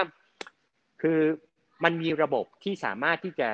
จะทำได้ แต่ว่ามันต้องใช้เวลาพอสมควรนะครับ คือคือวันนี้มันก็เราเราก็ไปดูว่าในการสอบที่เป็นแบบในเชิงดิจิทัลเนี่ย บอกว่ามีไหมมีประเทศไทยยังยังอาจจะยังไม่ได้เห็นชัดขนาดนั้นนะครับ แต่ว่ามีเนี่ยนะแล้วมีระบบที่รองรับในต่างประเทศพอสมควรเนี่ย แต่มันต้องใช้เวลา เพราะว่าพอทำเนี่ยคำถามคือว่า ใครจะเป็นคนที่ว่าทำบริษัทหรือว่าตัวสมาคมจะเป็นสมาคมใดก็ตามนี่นะครับแล้วแล้วจะเป็นการที่ว่ารองรับยังไงอะไรพวกนี้ ผมว่าเรื่องนี้เป็นอะไรที่เราเราคุยกันตั้งแต่ต้นกับทางสำนักงานคอปพอนะครับ แล้วก็ต้องต้องเรียนจริงๆว่าทางเรื่องสอบเนี่ยเป็นเรื่องที่คอปพอก็ให้ความก็พยายามก็เข้าใจ แต่ว่าก็มีความคอนเซิร์นในเรื่องของการที่ว่าเฮ้ยแล้ว แน่มั่นใจได้ยังไงว่าว่าว่าทุกอย่างเนี่ยเป็นไปตามอย่างนี้ เพราะเวลาที่สอบเนี่ยจำนวนคนไม่ได้น้อยนะ อะไรพวกนี้นะฮะแล้วคุณจะใครจะ track ใครจะเป็นคนดู คือคือมันมีหลายหลายภาคส่วนที่จะต้องเข้ามาเกี่ยวข้องนะครับ ในแง่ของการสอบ แต่ว่าก็อยากจะเรียนให้ให้สบายใจก่อนว่า พอตอนนี้เนี่ยเรื่องของไอ้การผ่อนคลายลงมาตรการหลาย ๆ เรื่องเนี่ยนะครับ สิ่งหนึ่งที่ สมาคมประกันชีวิตไทยเนี่ยวันได้คุยกันไว้นี่นะครับ แล้ววันนั้นท่านนายกสมาคมก็เข้าอยู่ทุกครั้งนะครับ แล้วก็ทางทางท่านเลขาก็ก็มีการพูดว่า เอ๊ะหรือว่าเรากลับมาลองทำสอบแบบฟิสิกอลดูนี่นะครับ แต่ว่าอาจจะต้องทำเรื่องของการที่ว่า distancing ให้เหมาะสม แล้วก็มีไอ้เรียกว่าวิธีการแนวทางในการปฏิบัติให้ครบถ้วนนะครับ ว่าเราเราเนี่ยปฏิบัติครบนะในเรื่องของการที่ว่าไม่ไม่เกิดการก่อให้ติดเชื้อหรืออะไรพวกนี้นะครับ แต่ว่าเรื่องนี้เนี่ยคือคงไม่ได้เกี่ยวกับแค่ทางด้านของสำนักงานคอปพอเป็นเรื่องที่ว่าจริง ๆ แล้วเนี่ย ถ้าเป็นไปตามกฎหมายคงต้องมีหลายหน่วยงานของทางภาครัฐเหมือนกันนะครับ ที่ว่าจะต้องไปขอที่เราจะต้องไปขออนุญาตถ้าจะทำจริงครับ ผมถามมุมมองคุณสาระนิดนึงครับ คิดว่าการจัดประชุมคนเยอะๆการใช้จัดปาร์ตี้ของบริษัทประกันเอ่ยของทีมงานเอ่ยต่าง ๆ เนี่ย จะกลับไปเป็นเหมือนเดิมเมื่อไหร่ แล้วเหมือนกันเดี๋ยวจะกลับไปเหมือนเดิมไหมก่อน แล้วถ้าเหมือนเดิมเนี่ยเมื่อไหร่ในมุมมองคุณสาระก่อน คือคือคือไอ้ตัว physical เนี่ยต้องต้องบอกก่อนว่ามันก็คงไม่ได้หายไปนะครับ เราเราทุกคนก็อยากเจอตัวใช่ไหมครับพี่พี่พูดจริงเอเจอหน้าเอมันก็โอเคแต่ว่าให้เจอตัวดีกว่า ถ้าถ้าดีกว่าเออใช่ไหมเพราะฉะนั้นจริงแล้วในในในในในความชอบเนี่ยเราเราทุกคนเราก็ชอบที่จะเรียกว่าแบบเจอหน้ากับหน้ากันอะไรพวกนี้นะครับ แต่ว่าเราก็ต้องยอมรับว่าด้วยด้วย situation ที่เป็นอยู่อย่างนี้เนี่ย มันคงต้องไปอีกสักพักซึ่งยังไม่มีใครตอบได้นะฮะทุกคนก็คงฟังในในข่าวในอะไรอยู่แล้วเนี่ยนะครับ เพราะฉะนั้นเนี่ยจริงๆไอ้การจัดในมุมของการที่ว่าใช้ในรูปแบบของตัวแพลตฟอร์ม หรือเป็นดิจิทัลเนี่ยก็อาจจะเป็นอะไรที่จริง ๆ แล้วเนี่ยอาจจะถือว่าเป็น choice อันหนึ่งของการทำ new normal เรื่องของการจัดอีเวนต์หรือการทำอีเวนต์ motivation กับ เพื่อนๆฝ่ายขายของพวกเราอะไรพวกนี้นะครับ แล้วก็ในการให้ reward หรือให้อะไรต่างๆ เนี่ยจริง ๆ มันเกิดขึ้นอยู่แล้ว เข้าใจว่าตอนนี้เนี่ยบางบริษัทหลายๆบริษัทเริ่มที่จะจัดแล้วด้วยซ้ำไป อย่างของของเอก็น่าจะมีของพี่เนี่ยพี่จะจัดอยู่แล้ว ตอนนี้ก็คือว่าโปรแกรมการแข่งขันเนี่ยนะครับ ซึ่งเดี๋ยวก็จะก็จะมีแบบเรียกที่เรียกว่าเป็นแบบให้รางวัลวันก่อนเนี่ยทำโปรแกรมอันนึงเนี่ยก็คือออกมาแบบพูดกันแบบอย่างที่เราทำเนี่ยไลฟ์ให้กับคนที่ได้รางวัลเนี่ยนะครับ แล้วก็ แทนที่จะให้เป็นเอ่อเอ่อเรื่องของจริงๆ เป็นโปรแกรมที่เราให้รีวอร์ดในมุมของ educate คือเราก็เอาวิทยากรที่จริง ๆ แล้วเนี่ยมาสองมาสองด้านเลย ด้านหนึ่งคือให้กำลังใจเต็มที่เลยนะ motivation เลย mindset มาเต็มเลยนะอีกด้านหนึ่งเอาในเรื่องของคนที่เก่งในเรื่องของดิจิทัลมาพูดให้ฟังสอนให้ฟังเรื่องของการทำอะไรกับทางด้านของตัวดิจิทัลต่างๆ เรื่องของโซเชียลมีเดียแพลตฟอร์มต่างๆ Facebook เอ่ยหรืออะไรเอ่ยนี่นะครับ เอามาพูดให้ฟังอย่างเงี้ยแล้วก็จบที่คอนเสิร์ต จบที่คอนเสิร์ตเพลงแบบ ตอนนี้เป็นเพลงแบบสายกำลังแบบพวกกำลังใจหน่อยนะฮะที่ที่กำลังมาเนี่ยนะฮะก็มันมันทำได้อยู่แล้ว แล้วก็พี่ก็เห็นตอนนี้เนี่ยในต่างประเทศเนี่ยบริษัทประกันนี่เองแม้แต่การให้รางวัลการไอ้ไอ้เบสิกมากเลยนะการให้รางวัลการจับสลากอะไรพวกนี้นะฮะเชิญเข้ามาเนี่ยก็มีแจกกันทำอย่างนี้เลย คือเรียกว่าอีเวนต์ก็จะเป็นอย่างนี้ และเล่าให้ฟังว่าวันก่อนประชุมที่สมาคมประกันชีวิตไทยก็กำลังคุยกันเนี่ยว่าเอ๊ะถ้างาน TNQA เราเนี่ย เราก็คิดว่าเราไม่อยากจะให้จบไปอย่างเนี้ย คือว่าปีนี้กลายเป็นว่าไอ้คนที่เขาเต็มที่ใช่ไหมฮะกำลังจะเขาทำมาเต็มที่ทั้งปีเนี่ยนะฮะเราก็อยากจะให้มี recognition ในเรื่องพวกนี้ แล้วก็เหมือนกับว่ายังอยากจะให้มีรูปแบบ แต่ต้องเรียกเรียกว่าเป็นรูปแบบที่อยู่บนแพลตฟอร์มแล้วกันอยู่บนดิจิทัลนี่นะครับเพียงแต่ว่าเราก็จะเติมเต็มให้ครบ อาจจะไม่ได้ร้อยเปอร์เซ็นต์นะครับ ก็ต้องยอมรับนะแต่ว่ามันควรจะเป็นอะไรที่พัฒนาไปเรื่อยๆนะเองเรื่องนี้ครับ งั้นผมถามต่อเมื่อกี้คุยเรื่องรูปแบบของการเรียนรู้ที่ทางทางคุณสาระมีให้ทั้งตัวแทนผู้บริหารเรียนรู้งั้นผมถามก่อนเลย ถ้าวันนี้สำหรับทางคุณสาระเองว่าถ้าต้องพัฒนา leader เขาบอก new normal leader แล้วกันเห็นภาพ new normal leader สกิลที่ต้องมีในโลกปัจจุบันและอนาคตเนี่ย skill ไหนบ้างครับเป็น skill สำคัญ คือคือจริงๆ คนคนมักจะไปพูดว่าเป็น skill ของไอ้ตัวดิจิตอลซึ่งซึ่งแน่นอนฮะในในโลกที่เรื่องดิจิทัลมันเป็น part ของชีวิตอันนี้อันนี้เราก็ต้องยอมรับในการที่จะเข้าถึงในการที่เราจะเปรียบเทียบในการที่เราจะอธิบายอะไรพวกนี้ถ้าเรารู้จักใช้เนี่ยมันก็เป็นประโยชน์อยู่แล้ว แต่จริงๆแล้วเนี่ยต้องต้องยอมรับว่ามันมี skill เดิมๆที่ที่ที่เราไม่ต้อง unlearn เนี่ยสิ่งเหล่านี้เนี่ยมันคือ skill ของการบริหารจัดการ อันนี้เราพูดกับคน GAMA เนี่ยซึ่งเป็นคนที่บริหารสำนักงานตัวแทนเอ่ยนะฮะเป็นผู้จัดการหรือว่าเป็นผู้บริหารทั้งนั้นเลยเนี่ยนะครับ มันคือการที่ว่า basic ของมันคือว่าการบริหารจัดการที่มีวินัยพี่พี่พูดจริงไม่ใช่ skill อย่างเรื่องของดิจิทัล why not เติมเต็มไปเลยแล้วแล้วแล้วแต่นิดหนึ่งก่อนว่า skill ดิจิทัลเนี่ยไม่ได้หมายความว่าจะต้องแบบโอ้โห แบบทำ tech เป็น dev เป็นอะไรพวกนี้ไม่ใช่ขนาดนั้นเองพี่ว่าเป็น skill ของการที่ว่าใช้ในมุมที่ว่าเราทำคอนเทนต์เป็น นะฮะและเราสามารถที่จะใส่เข้าไปได้ ซึ่งซึ่งถ้าพูดแบบคนของผู้บริหารสำนักงานเนี่ยนะจริงๆเราก็สามารถที่จะหาคนใน skill พวกนี้มาทำได้ แต่สิ่งหนึ่งที่เราต้องเข้าใจคือการอีกด้านหนึ่งคือการทำคอนเทนต์เอพี่ว่าคอนเทนต์เป็นเรื่องสำคัญมากสำหรับประกันชีวิตเนี่ยใช่ไหมแบบประกันเรื่องนึงนะครับ แล้วก็แบบประกันวันนี้เนี่ยบริษัทประกันอาจจะแบบ dynamic มากทำแบบออกมา แต่ในแบบประกันเนี่ยเราจะรู้เลยว่า แบบหนึ่งเนี่ยมันมีเรื่อง story ได้เป็นประมาณแบบเป็นสิบเรื่องหรือเป็นยี่สิบเรื่อง มันขึ้นอยู่กับว่าเราไปเจอใครนะแล้วเราสามารถที่จะนำเสนอเล่าสตอรี่ออกมาในภาษาภาษาที่เป็นภาษาแบบภาษาชีวิต ต้องพูดอย่างเงี้ยไม่ใช่เป็นภาษาประกันเนี่ย แต่เป็นภาษาชีวิตให้กับคนได้ ภาษาชีวิตคืออะไรคือเรื่องของครอบครัวเจ็บป่วยใช่ไหมฮะความรักความผูกพันที่เรามีให้กับคนของเราคนที่เราดูแลอยู่อะไรก็แล้วแต่เนี่ยขึ้นมาเอง ส่วนการที่ทำคอนเทนต์และใส่เข้าไปเนี่ยในเมื่อโลกมันเป็นโลกที่เหมือนกับว่า คนเองก็อยู่ในโลกของโซเชียลมีเดียต่างๆเนี่ยหรือหรือแพลตฟอร์มอยู่แล้วเนี่ยถ้าคอนเทนต์โดน ก็สามารถที่เขาก็เราก็จะเห็นเลยเขาก็จะมา drop lead product ใช่ product โดน แต่ก่อน product คือคอนเทนต์คอนเทนต์ต้องมาด้วย เพราะฉะนั้นจริงๆแล้วเนี่ยจะเห็นเลยว่าถ้าในแง่ของคนคนขายประกันเนี่ยนะฮะการที่ว่าคอนเทนต์มันก็เหมือนกับว่า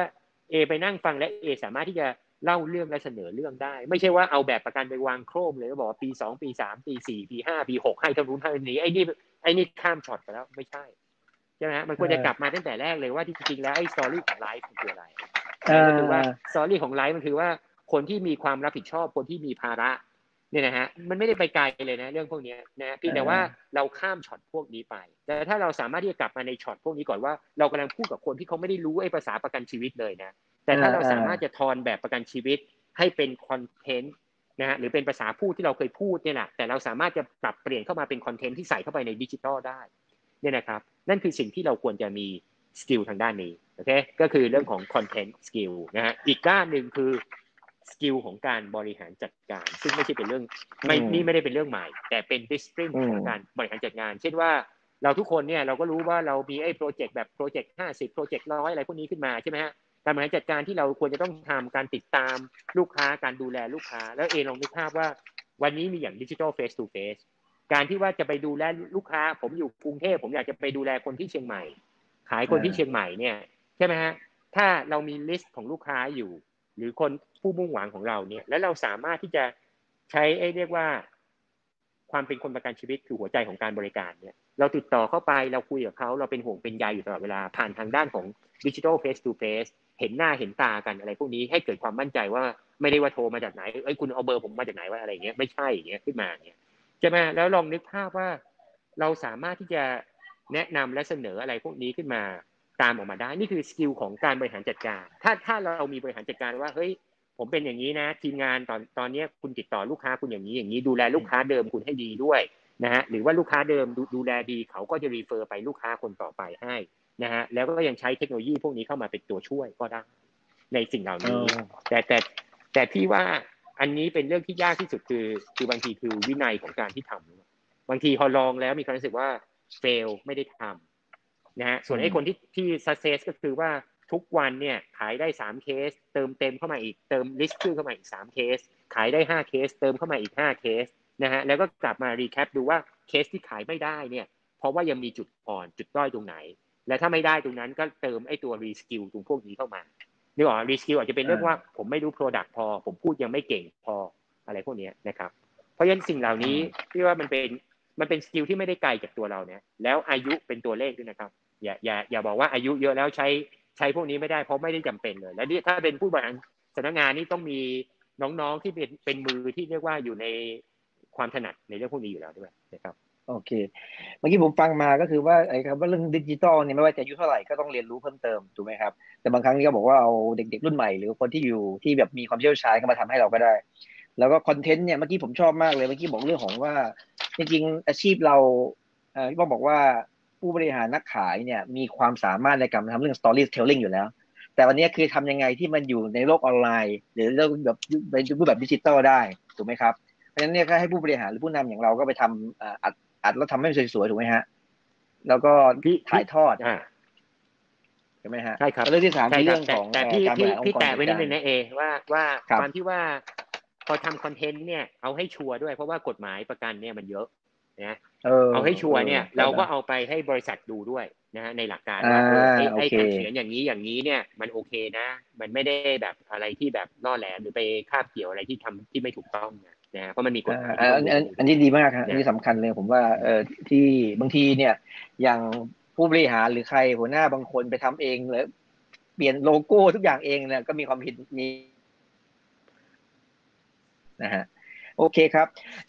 ผมถามเพิ่มเติมนิดนึงถ้าวันนี้ทางเมืองไทยเนี่ย จะต้องแบบให้ train เรื่องเดียวเลยให้ผู้นำนะฮะสมมติต้อง train เรื่องเดียวเลย ให้ผู้นำแบบให้เก่งตอนเรื่องเนี้ยเรื่องเดียวนะครับ พี่ป้องอยากจะ train เรื่องอะไรให้ผู้นำวันนี้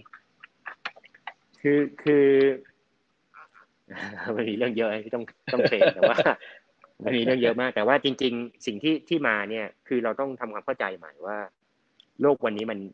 มันไดนามิกมาก มันเป็นโลกที่จริง ๆ แล้วเนี่ย มันเรียกว่ามันเป็นอะไรที่เราบางทีเราก็มองไม่เห็นไม่ชัดหลาย ๆ อย่าง และทุกอย่างมันรวดเร็วเกินเนี่ยเพราะฉะนั้นการที่ว่าสิ่งที่เราทำก็คือว่า mindset เราเนี่ยเราต้องเปลี่ยนใหม่ ก็คือว่าเป็น mindset ของสิ่งที่ว่าเราสามารถที่จะปรับตัวได้กับไอ้ตัวองค์ประกอบพวกนี้เนี่ยซึ่งองค์ประกอบพวกนี้บางทีเราไปมองว่ามันเป็นมันเป็นความท้าทายมันเป็นวิกฤต แต่ในในเรื่องถ้าเราสามารถที่จะมองในอีกมุมหนึ่งของมันเนี่ยเราอาจจะเห็นมันเป็นโอกาสได้เลยนะครับ ที่ที่เราจะปรับตัวได้ เพราะฉะนั้นอันนี้เนี่ยมันเป็นเรื่องที่ว่าถ้า mindset ของเราเนี่ยเปิดนะว่าเออไออย่างกรณีอย่างโควิดเนี่ยมันยังไงมันก็จะอยู่กับเราไปอีกนาน และหลังจากโควิด ก็จะมีประเด็นของเศรษฐกิจไปอีกนานแน่นอนในในเรื่องพวกนี้ขึ้นมาเนี่ยเพราะฉะนั้นเนี่ยเราจะปรับตัวยังไงในการที่ว่าเราจะเป็นคนที่ขายประกันหรือให้คำปรึกษาเป็นนักเป็นผู้ให้คำปรึกษาด้านการประกันชีวิตยังไงนะฮะที่จะตอบโจทย์ได้ จริง ๆ ข้อดีมีอยู่แล้ว เพราะว่าคนไทยเปิดรับเรื่องของการประกันมากขึ้นเยอะ แถมแถมคนไทยเนี่ยยังสนใจเรื่องของสุขภาพ เราก็เห็นอยู่แล้วทั้งในแง่ของเรื่องของ prevention ก็ดี ใช่ไหมฮะแล้วก็เราก็เป็นเรื่องของตัว protection และบริษัทประกันเดี๋ยวนี้ ก็ทำอะไรเกี่ยวกับเรื่องของการที่ว่าดูแล prevention ตั้งแต่แรกด้วยเนี่ยนะครับ เพียงแต่ว่าถ้าถ้าถ้าถ้าเป็นอย่างนี้ขึ้นมาเนี่ยนะมันก็เท่ากับว่าเราต้อง reskill ตัวเราอยู่ตลอดเวลาเองความรู้ที่เรามีอยู่วันนี้แป๊บเดียวเนี่ยนะมันก็ obsolete แล้ว เดี๋ยวมันก็เปลี่ยนไปอีกแล้วใช่ไหมแต่ถ้าเราสามารถที่จะเป็นคนที่ว่า เราเราบอกว่าอ่าเราจะปรับตัวกับไอ้ environment ใหม่พวกนี้นะนะหนึ่งก็คือว่าหลาย ๆ เรื่องเนี่ยยังเป็นเรื่องเดิมที่เราถนัดเรายังใช้ได้ หลาย ๆ เรื่องเราอาจจะต้อง unlearn เองนี่เหรอเราอาจจะต้องบางทีต้องลบหัวออกไปว่า อย่าไปยึดติดกับมันเนี่ยนะครับ และเรากล้าที่จะรับอะไรใหม่ ๆ เข้ามา เราเติมเต็มเข้ามา เราลองอะไรใหม่ ๆ เข้ามาเนี่ยนะครับ อันนี้คือการที่ว่าเราจะได้ลองปรับดูแต่แต่วิธีการหนึ่งก็คือว่าที่เราต้องรู้ก็คือว่าการบริหารของเราเนี่ยในฐานะผู้เจ้าของสำนักงานตัวแทนเนี่ย เราเองเราลองอย่างที่บอกว่าเรื่องของ agility เนี่ย agile เนี่ยนะเราลองปรับเราลองถูกปุ๊บเนี่ยแล้วเราก็ต้องปรับแต่งปรับแต่งไปด้วย มันไม่ใช่เป็นแบบสมัยก่อนที่ว่าโอ้ผมจะทำไปเดือนหนึ่งนะครับแล้วจะลองอะไรพวกนี้หรือว่าผมจะทำไปสามเดือนแล้วจะลองแล้วจะมาดูเอาคำเนี่ยมันไม่ใช่อย่างนั้นโลกมันดินามิกมากคือว่าเดี๋ยวนี้มันเป็นแบบ week by week day by day by day อะไรพวกนี้ดูปรับแต่งปรับแต่งปรับแต่งนะฮะแล้วก็มานั่งดูว่าอาต้องเติมเต็มยังไง เพราะฉะนั้นนั่นสิ่งที่จะบอกจริงเอถามบอกว่า ต้องทำอะไรบ้างมันบอกว่าทำอย่างเดียวไม่ได้ มันก็คือว่าถ้าไมเซ็ตมาเนี่ยนะไมเซ็ตมาอยู่ต้องมีเรื่องของวิธีการแนวคิดด้วยว่าอะ you จะสู้กับไอ้เรียกว่าไอ้สถานการณ์ที่มันเป็นแบบ dynamic มากๆ หรือ VUCA มากๆ ก็คือว่ามองอะไรแบบไม่ค่อยชัดเปลี่ยนแปลงอยู่ตลอดเวลาเนี่ยนะครับยังไงนะฮะ you ต้องเติมเต็ม reskill อยู่ยังไงนะฮะในในเรื่องพวกนี้การที่จะเติมเต็ม reskill ได้เนี่ย นะมันต้องล้อกันกับไอ้ environment ด้วยก็คือว่าต้อง evaluate ด้วยว่าเอ้ยที่ไปทำมาแล้วมัน work ไม่ work ทำไมมันไม่ work แล้วไม่ work เพราะว่ามันยังขาดไอ้ตรงนี้มันเป็นอย่างนี้ แต่ต้องยอมรับนะมันถึงจุดหนึ่งที่มันไม่ work จริงๆเนี่ยก็ต้องขีดทิ้งเหมือนกันนะว่าไอ้ไอ้เวนี้ไม่ใช่แล้วเนี่ยนะไม่ใช่ว่ายังยังผู้ซีกับมันอยู่นะเพราะฉะนั้นสิ่งเหล่านี้เนี่ยเป็นอะไรที่เหมือนกับว่าต้องทำให้ครบลูปแต่ต้องเป็นลูปที่ทำให้เร็ว มันจะไม่ใช่เป็นเหมือนกับว่าสมัยก่อนเรามองกันเป็นปีหนึ่ง evaluate หกเดือน evaluate สามเดือน evaluate นะฮะหนึ่งเดือน มันไม่ใช่แล้ว จากนี้ไปมันจะเป็นโลกที่เร็วมากนะและถ้าเราทำอย่างนั้นได้นะเราจะจับโอกาสพวกนี้ได้จริงครับโอเค เมื่อกี้คือว่าผู้นำก็คือวันนี้ต้องมี mindset ของการทดลองสิ่งใหม่ ลองการเปลี่ยนแปลง เปิดรับการเปลี่ยนแปลง ไม่ไม่ต้องกลัวเรื่องโปรเจกต์ใหม่ๆทำอะไรทำเลยถูกไหมครับเพราะว่า new normal ที่เกิดขึ้นก็ไม่มีใครรู้มาก่อนถูกไหมครับทางบริษัทเองก็ชอบในการที่ทางผู้นำองค์กรเนี่ยนะผู้บริหารเอ่ยลองสิ่งใหม่พร้อมเติบโตพร้อมบริษัทใช่ไหมฮะ คือทำนองนั้นนะเอ แต่ว่าในในในในเรื่องของ Impact ของโควิด เนี่ย คือมันก็มี Impact กับทุกคนคือคือความยากเรื่องของรายได้เรื่องของอะไรก็แล้วแต่เนี่ยเพราะฉะนั้นจริงไอ้โปรเจกต์ใหม่ๆเนี่ยใช่ แต่ว่าอาจจะต้องมาถือโอกาสที่ว่ามานั่งประเมินจริงๆว่าโปรเจกต์พวกนี้คือ must have หรือเปล่า หรือว่าเป็นว่าเป็นโปรเจกต์ที่ว่า nice to have คือถ้าถ้า must เนี่ยนะมันจะรู้เลยอย่างอย่างโควิดเนี่ยเราจะรู้เลยว่าโอ้ยพอมีโปรเจกต์เต็มไปหมดเลยของพี่เนี่ยอันนี้พี่พูดแบบตรงๆอันเนี้ยมีโปรเจกต์เต็มไปหมดก่อนก่อนโควิดพอโควิดมาปุ๊บเนี่ยเอ้ยไอ้นี่เป็นอะไรที่รู้เลยว่าโอ้โหอันนี้เป็น the must have แล้วรู้เลยว่าไอ้นี่ยังไม่ดีพอท่อตัน ต้องแก้เรื่องนี้ต้องแก้เรื่องนี้มีจุดอ่อนเต็มไปหมดเพราะฉะนั้นอันนี้ต้องรีบมานั่งโฟกัสนะฮะส่วนไอ้นี่รู้เลยว่า ไม่อันนี้มีไปก็แค่ไม่ต้องทำนึกออกว่ามีไปภาพสวยอ่าอันนี้อันนี้อย่าไปทำเลย เพราะว่าภายใต้สถานการณ์อย่างเงี้ยเอนึกออกยังไงมันก็กลับมาเรื่องของว่ารายได้กับต้นทุนยูก็ต้อง manage ให้เป็นว่าเฮ้ยถ้าอย่างนั้นเนี่ยต้นทุนเนี่ย เราต้องใช้เงินให้มันคุ้มจริง ๆ แต่สิ่งที่เราจะทำหรือการที่บอกว่าโปรเจกต์เหล่านี้ เม็ดเงินหรือว่ากำลังคนที่เราส่งเข้าไปเนี่ยในแง่ของ human capital เนี่ยไม่ใช่ว่าเราบอกว่าโอ้มันมีโปรเจกต์ในฝันเต็มไปหมดเลยเพราะฉะนั้นตอนนี้เนี่ย หลักการก็คือว่าโลกใหม่เนี่ยเดี๋ยวทำทำทำให้หมดเลยไอ้ผิดถูกอะไรพวกนี้ มันถูกต้องในยุคหนึ่ง แต่ว่าในขณะนี้เนี่ยก็ต้องให้ความระมัดระวังอีกด้านหนึ่งว่า ภายใต้กำลังของไอ้ตัวที่มีอยู่เนี่ย you ทำได้สักกี่โปรเจกต์เพราะฉะนั้นโปรเจกต์พวกนี้เป็นโปรเจกต์ที่ต้องมั่นใจว่ามันคือโปรเจกต์ที่ใช่แล้วล่ะตอนนี้นะครับโอเค เดี๋ยวผมเดี๋ยวเดี๋ยวฝากทางแอดมินช่วยขึ้นคำถามของผู้ฟังมาเลยนะครับ เดี๋ยวผมจะถามให้นะครับ ในปัจจุบันที่อัตราดอกเบี้ยนโยบายจะตกต่ำไปอีกนานนะครับ ทางบริษัทมีการวางแผนสำหรับอนาคตอย่างไร และมีคำแนะนำสำหรับตัวแทนประกันชีวิตหรือไม่ครับ คือคือต้องยอมรับนะว่าประกันชีวิตเนี่ยมันตรึงกับเรื่องของตัวการลงทุนโดยตรง อันนี้อันนี้คนประกันชีวิตเรารู้กันดีอยู่ใช่ไหมฮะในยุคหนึ่งเนี่ยพวกเราไอ้ธุรกิจประกันชีวิตเนี่ยเราขายพวก endowment เยอะมาก วันนี้ก็ยังเป็นเป็น endowment อยู่นะครับ แต่ว่า ก็จะยอมรับเลยว่าพอดอกเบี้ยเนี่ยตรงที่ภาพเนี่ยยูเคิร์ฟมันที่ต่ำลงเป็นเยียบอลเนี่ยมันลงมาแบบโอ้โหหนึ่งกว่าต่ำต่ำกว่าหนึ่งยังมีเลยแล้วมันบ้าไม่รู้ลงทุนอะไรนะสองจุดสามใช่ไหมฮะเพราะเพราะฉะนั้นเนี่ยถ้าเราขายหลักการก็คือว่าบริษัทประกันเองเนี่ยเขาก็เลยเป็นที่มาที่ว่าทำไม endowment เนี่ยบางบริษัทก็ถอดจากเชลบางบริษัทก็ต้อง reprice พอ reprice ปุ๊บเนี่ยไอ้ความความน่าสนใจของมันยิวของมันเนี่ยก็น้อยลงทันที อันนี้มันก็เป็นเบสิกเพราะฉะนั้น สิ่งที่บริษัทเองเนี่ยเขาพยายามที่จะนำไปก็คือกลับมาในเบสิกของการเป็นประกันชีวิต protection ถามว่ามันตรึงกับดอกเบี้ยไหมตรึงครับเหมือนกันฮะแต่ว่ายังน้อยยังน้อยยังน้อยกว่า endowment นะฮะแล้วในความเป็นจริงตัวที่เป็นที่ต้องตอบโจทย์จริง ๆ วันนี้เนี่ยแล้วมันก็เป็นตัวช่วยบริษัทประกันด้วยนะก็คือตัว health ตัว rider ต่างๆ พวก rider พวกนี้เนี่ยหนึ่งก็คือว่าตอบโจทย์ให้กับคนไทยที่มีความต้องการเรื่องของ health ในยามที่เรื่องของโควิดจริงๆก่อนโควิดแล้ว สองก็คือว่ามันก็เป็นตัวช่วยในเรื่องของตัวการที่ว่าบริษัทประกันเองต้องขายพวกนี้นะฮะในยามที่ดอกเบี้ยเป็นอย่างนี้ครับ เพราะฉะนั้นอันนี้เป็นเวเนี่ยนะฮะสิ่งที่สิ่งที่ทำจริงๆผมต้องเรียนว่า จริง ๆ ถ้ามองเนี่ยผมกลับมองเป็นโอกาสนะเพียงแต่ว่าตัวแทนเราพร้อมหรือเปล่าคำถามคือว่าบางคนเนี่ยที่ผ่านมาเราอาจจะขายเป็นแค่แต่ endowment พอขายในเรื่องของ health เราก็มีความรู้สึกว่าเออเราพูดไม่เป็นเราเปรียบเทียบไม่เป็น และในยุคที่ลูกค้าเองเนี่ยชอบเปรียบเทียบว่า feature เป็นยังไงราคาเป็นยังไง เพราะฉะนั้น สิ่งเหล่านี้เนี่ยผมว่าเท่ากับว่าตัวแทนต้องไปเติมเต็มอย่างที่บอกมาครับว่าเรื่องของ skill ในเรื่องของ Product นะฮะให้ให้ครบในเรื่องนี้ครับครับครับอันนี้มีแทรกกลางครับ อันนี้ต้องบอกข่าวทางคุณสาระนะครับ ตอนนี้บอนนี่ฝึกเขียนภาษาไทยเป็นแล้วนะฮะสวัสดีกามาประเทศไทย ฉันหวังว่าทุกคนจะสบายดี กิจกรรม Facebook Live น่าตื่นเต้นเป็นอย่างไรนะ New Normal ต้องการผู้นำที่ยิ่งใหญ่ เป็นผู้นำที่ยอดเยี่ยมสำหรับทีมลูกค้าและตัวคุณเอง และพบกันเลยนี้ฉันขออธิษฐานพรมากมายให้กับทุกคนของกามานะครับโอ้โหนี่นี่บอนนี่พูดไขคล่องนะฮะอ่าผมถามต่อที่หนึ่งอันนี้เป็นคำถามส่วนตัว คนมักจะถามกันนะฮะว่าในอนาคตเนื่องจากพฤติกรรมของลูกค้าเปลี่ยนไป เดี๋ยวนี้คำว่าตัวกลางเนี่ยก็ บางบางธุรกิจเนี่ยก็หายไปเรื่อยๆนะครับวันนี้ตัวกลางแต่สำหรับผมผมว่าธุรกิจของประกันชีวิตเนี่ยตัวกลางไม่ทางหายไป แต่ว่ารูปแบบจะเปลี่ยนไปยังไงบ้างหรือเปล่าระหว่างของ bancassurance ตัวแทนหรือโบรกเกอร์หรือเป็นอื่นออนไลน์ direct sale ต่างๆ มันจะเป็นยังไงบ้างครับในมุมมองคุณสุรคุณสาระครับ คือยังไงตัวแทนก็ยังยืนอยู่เพราะว่าจริง ๆ ประกันยังไงก็ยังเป็นเรื่องของของคนนะแล้วก็ ในในยุคหนึ่งเราก็จะเห็นเลยว่าไอ้ที่มาบอกว่ามีเรื่องของ robo advice เอยเรื่องของ AI จริงๆสิ่งเหล่านี้เนี่ยเอามาใช้ได้แน่นอนเนี่ยนะฮะแต่ว่าคือคือจะให้ใช้ยังไงก็ตามเนี่ย ผมว่าไอ้ความความต้องการของคนเรื่องของความเป็น personalize เนี่ยจะยิ่งลึกขึ้นไปเรื่อยๆเพราะฉะนั้นยังไงก็ตามเนี่ยก็ยังต้องอาศัยคนแล้ว AI จริงๆก็เรียนจากคนเนี่ยไปเรื่อยๆเนี่ยแต่ที่สำคัญที่สุดก็คือจริง ๆ แล้วประกันชีวิตมันยังหัวใจมันคือเรื่องของ trust ครับมันยังเป็นความเชื่อใจความผูกพัน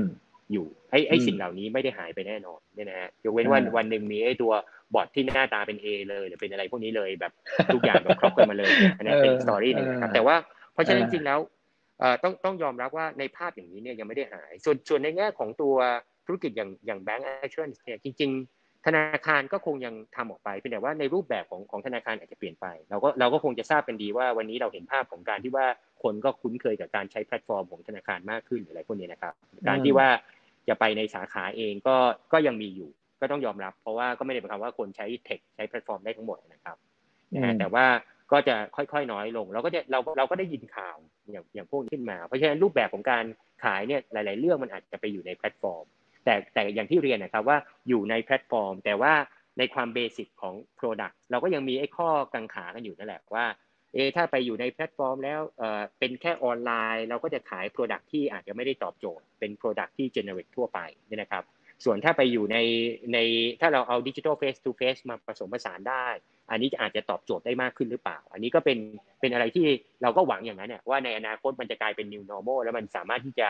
นำพาไปการที่ว่าเอาคนบวกกับเทคเทคโนโลยีพวกนี้เนี่ยนะฮะและทำให้คนยังเกิด trust ได้ในการที่จะซื้อนะแล้วก็เรื่องของ distancing ต่างๆ ก็ง่ายขึ้น งั้นผมถามต่อสิ่งที่มีคนถามเยอะ แล้วอาจจะเป็นความน่ากลัวในอนาคตนะครับ มีโอกาสไหมครับที่ลูกค้าเนี่ยในอนาคตเนี่ย มีแพลตฟอร์มบางอย่างนะในการ compare เรื่อง product อะไรต่างๆ แล้วก็ลูกค้าสามารถซื้อตรงกับบริษัทประกันเองได้เลย ประกันชีวิตนะฮะไม่ใช่ประกันภัยมีโอกาสไหมครับในเร็วๆนี้ คือคือ เราเห็นในในยุโรป เราเห็นในกฎหมายในสิงคโปร์ใช่ไหมฮะที่ที่เรียกว่ากฎหมายบังคับเลยว่าต้องต้องมีทำไอ้ aggregator ขึ้นมาเนี่ยนะฮะคือเปรียบเทียบตลอดเวลา compare แล้วก็ในประเทศไทยวันนี้เราก็เห็นอยู่แล้วว่ามี aggregator ที่เป็นโบรกเกอร์เนี่ยที่ทำในเรื่องของการ compare นะฮะเป็นเรื่องของการที่ว่าเรียกว่าการที่เหมือนกับว่ารีวิวประกันด้วยนะฮะให้ฟังเลยว่าอันนี้เป็นอย่างนี้อันนี้เป็นอย่างนี้นะครับ ก็เราเริ่มที่จะเห็นขึ้นมาเรื่อยๆแล้ว อันนี้ก็คือประกันชีวิตนะเราเริ่มเห็นภาพนี้ขึ้นมาเนี่ยนะครับ เพราะฉะนั้นอ่ามันก็คงจะมีโอกาส ไม่ใช่ไม่ไม่ไม่ใช่โอกาสอะมีแน่ๆเนี่ยนะครับ แต่ว่าก็คือจะขึ้นอยู่กับสไตล์ของคน ต้องต้องบอกว่าพอผมไปผมไปทำเป็นไอ้เรื่องของ persona เนี่ยผมก็จะเห็นว่ามันมี persona ของคนที่พร้อมที่อยากจะรีวิวได้ด้วยตัวเอง ชอบซื้ออย่างนี้อย่างนี้อย่างนี้ตัวอั g ิเกเตอร์เนี่ยเขาก็สามารถที่จะจับสไตล์ออกมาได้อย่างนี้ นะแล้วผมก็เห็นในในแง่ของ persona ของคนบางคนที่ยังยังไงก็ตามเนี่ยยังมีความรู้สึกว่าอยากจะดิวกับตัวแทน อยากจะเจอกับคนนะฮะอยากแต่แต่การเปรียบเทียบต่อให้เจอกับตัวแทนวันนี้ก็เปรียบเทียบอยู่แล้วนะครับ เปรียบเทียบอยู่แล้วว่าอ่าผมไปซื้อกับถ้าเป็นบริษัทนี้ให้อย่างนี้ บริษัทนี้อย่างนี้อย่างนี้เปรียบเทียบกันเลยนะไปไปจนถึงคอมมิชชั่นไปถึงอะไรอย่างเงี้ยนะครับนะฮะก็คือมีโอกาสถามอันนึงครับผมครับผมมีคำถามมาเมื่อกี้เท่าที ไม่ไม่ได้ไม่ให้คำถามอะเขียนจะเป็นเป็นการเขียนเขียนเขียนบอกว่าในใน Apple เนี่ยมีสามารถที่จะได้ใช่ครับ มันมีแอปที่ที่ให้อัดได้ มีอยู่หลายแอปนะฮะซึ่งซึ่งเราก็ดูกันอยู่นะครับเพียงแต่ว่ามันจะเป็นแอปที่จริงๆแล้วเนี่ยมีเรื่องของตัวว่าอ่า user ต้องจ่ายยังไงหรืออะไรพวกนี้ แต่ว่าสิ่งที่อยากจะทำจริงๆ คือว่าทำยังไงให้สามารถที่จะเข้ามาอยู่ในแพลตฟอร์มของตัวบริษัทแล้วสามารถที่จะคือว่าในแง่ของง่ายกับตัวแทนนะฮะแล้วให้ลิงก์กันได้ แล้วก็ส่งเข้าไปในไลน์ของลูกค้าให้เป็นลิงก์ได้อยู่ ตอนนี้ผมว่าหลาย ๆ บริษัทกำลังศึกษาในเรื่องนี้อยู่ ส่วนส่วนใช่ครับ ตอนนี้มันมีมันมีไอ้ตัวแอปที่ให้ซื้อเพื่ออัดได้ครับ อยู่อ๋อมีคนแอบถามฮะว่าเมื่อไหร่จะเปิดสอบได้ครับ พยายามอยู่พยายามอยู่สมาคมเขาไปยื่นเขาไปยื่นเขาไปยื่นขออยู่นะยังตอบไม่ได้ไปยื่นขอโอเคโอเคนะครับแต่แต่ขอแต่เรื่องสอบนิดนึงนะครับ ผมผมว่าครับครับผมว่าถ้าเราลอง vice versa กันนิดนึงนะครับ คือแทน ตอนนี้เนี่ยผมอย่างที่อย่างที่พวกเราทราบกันดีว่า ก็มีคนที่จริง ๆ แล้วน่าเห็นใจมากนะครับ จากเรื่องของการที่ว่าเขาเขาอาจจะไม่มีงานตอนนี้เนี่ยนะครับ มันก็เป็นโอกาสเป็นเรียกว่าเป็นอะไรที่ประกันชีวิตเนี่ยเข้าไปช่วยเขาได้เนี่ยนะครับ แต่ว่าถ้าเราลองทำแบบ vice versa กันคือว่าเอาเข้ามาเรามา train เขามาเรามาอบรมเขาไม่ใช่อบรมเพื่อสอบอย่างเดียวนะครับ แต่ว่าเราลองลองภาพว่าเราอบรมในเชิงลึกขึ้นไปซึ่งผมเชื่อว่าฝ่ายขายก็น่าจะทำกันอยู่เนี่ยนะครับ แล้วเมื่อไหร่ที่การเปิดสอบได้เนี่ย เราก็คงจะ จะจะเขาจะได้พร้อมแล้วก็เข้าไปอย่างนั้นเลยโอเคอาจจะต้องต้องต้องถือโอกาส reverse กันนิดหนึ่งนะครับครับโอเคโอเค เพราะฉะนั้นก็บอกว่าตอนนี้ไม่ว่าจะเปิดสอบเรื่องบางเรื่องของ control ไม่ได้ว่าจะเปิดสอบเมื่อไหร่แต่วันนี้นะผู้นำคือต้องต้องเตรียมเตรียมตัวให้พร้อมแหละในช่วงนี้ถูกไหมฮะ ต้องเตรียมเพราะเปิดปั๊บก็ลุยเลยนะครับ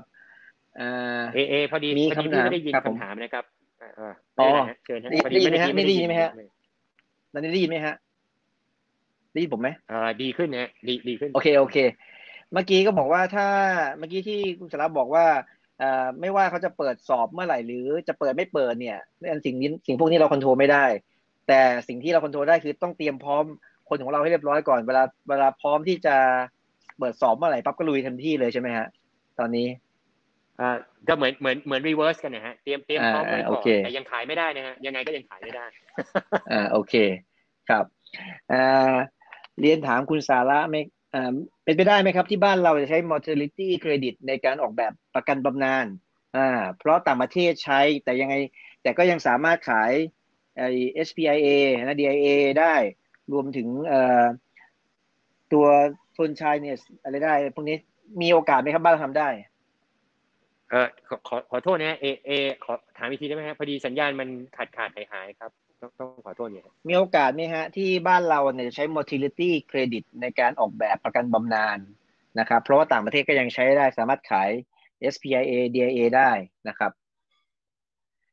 ของคุณสละหายไป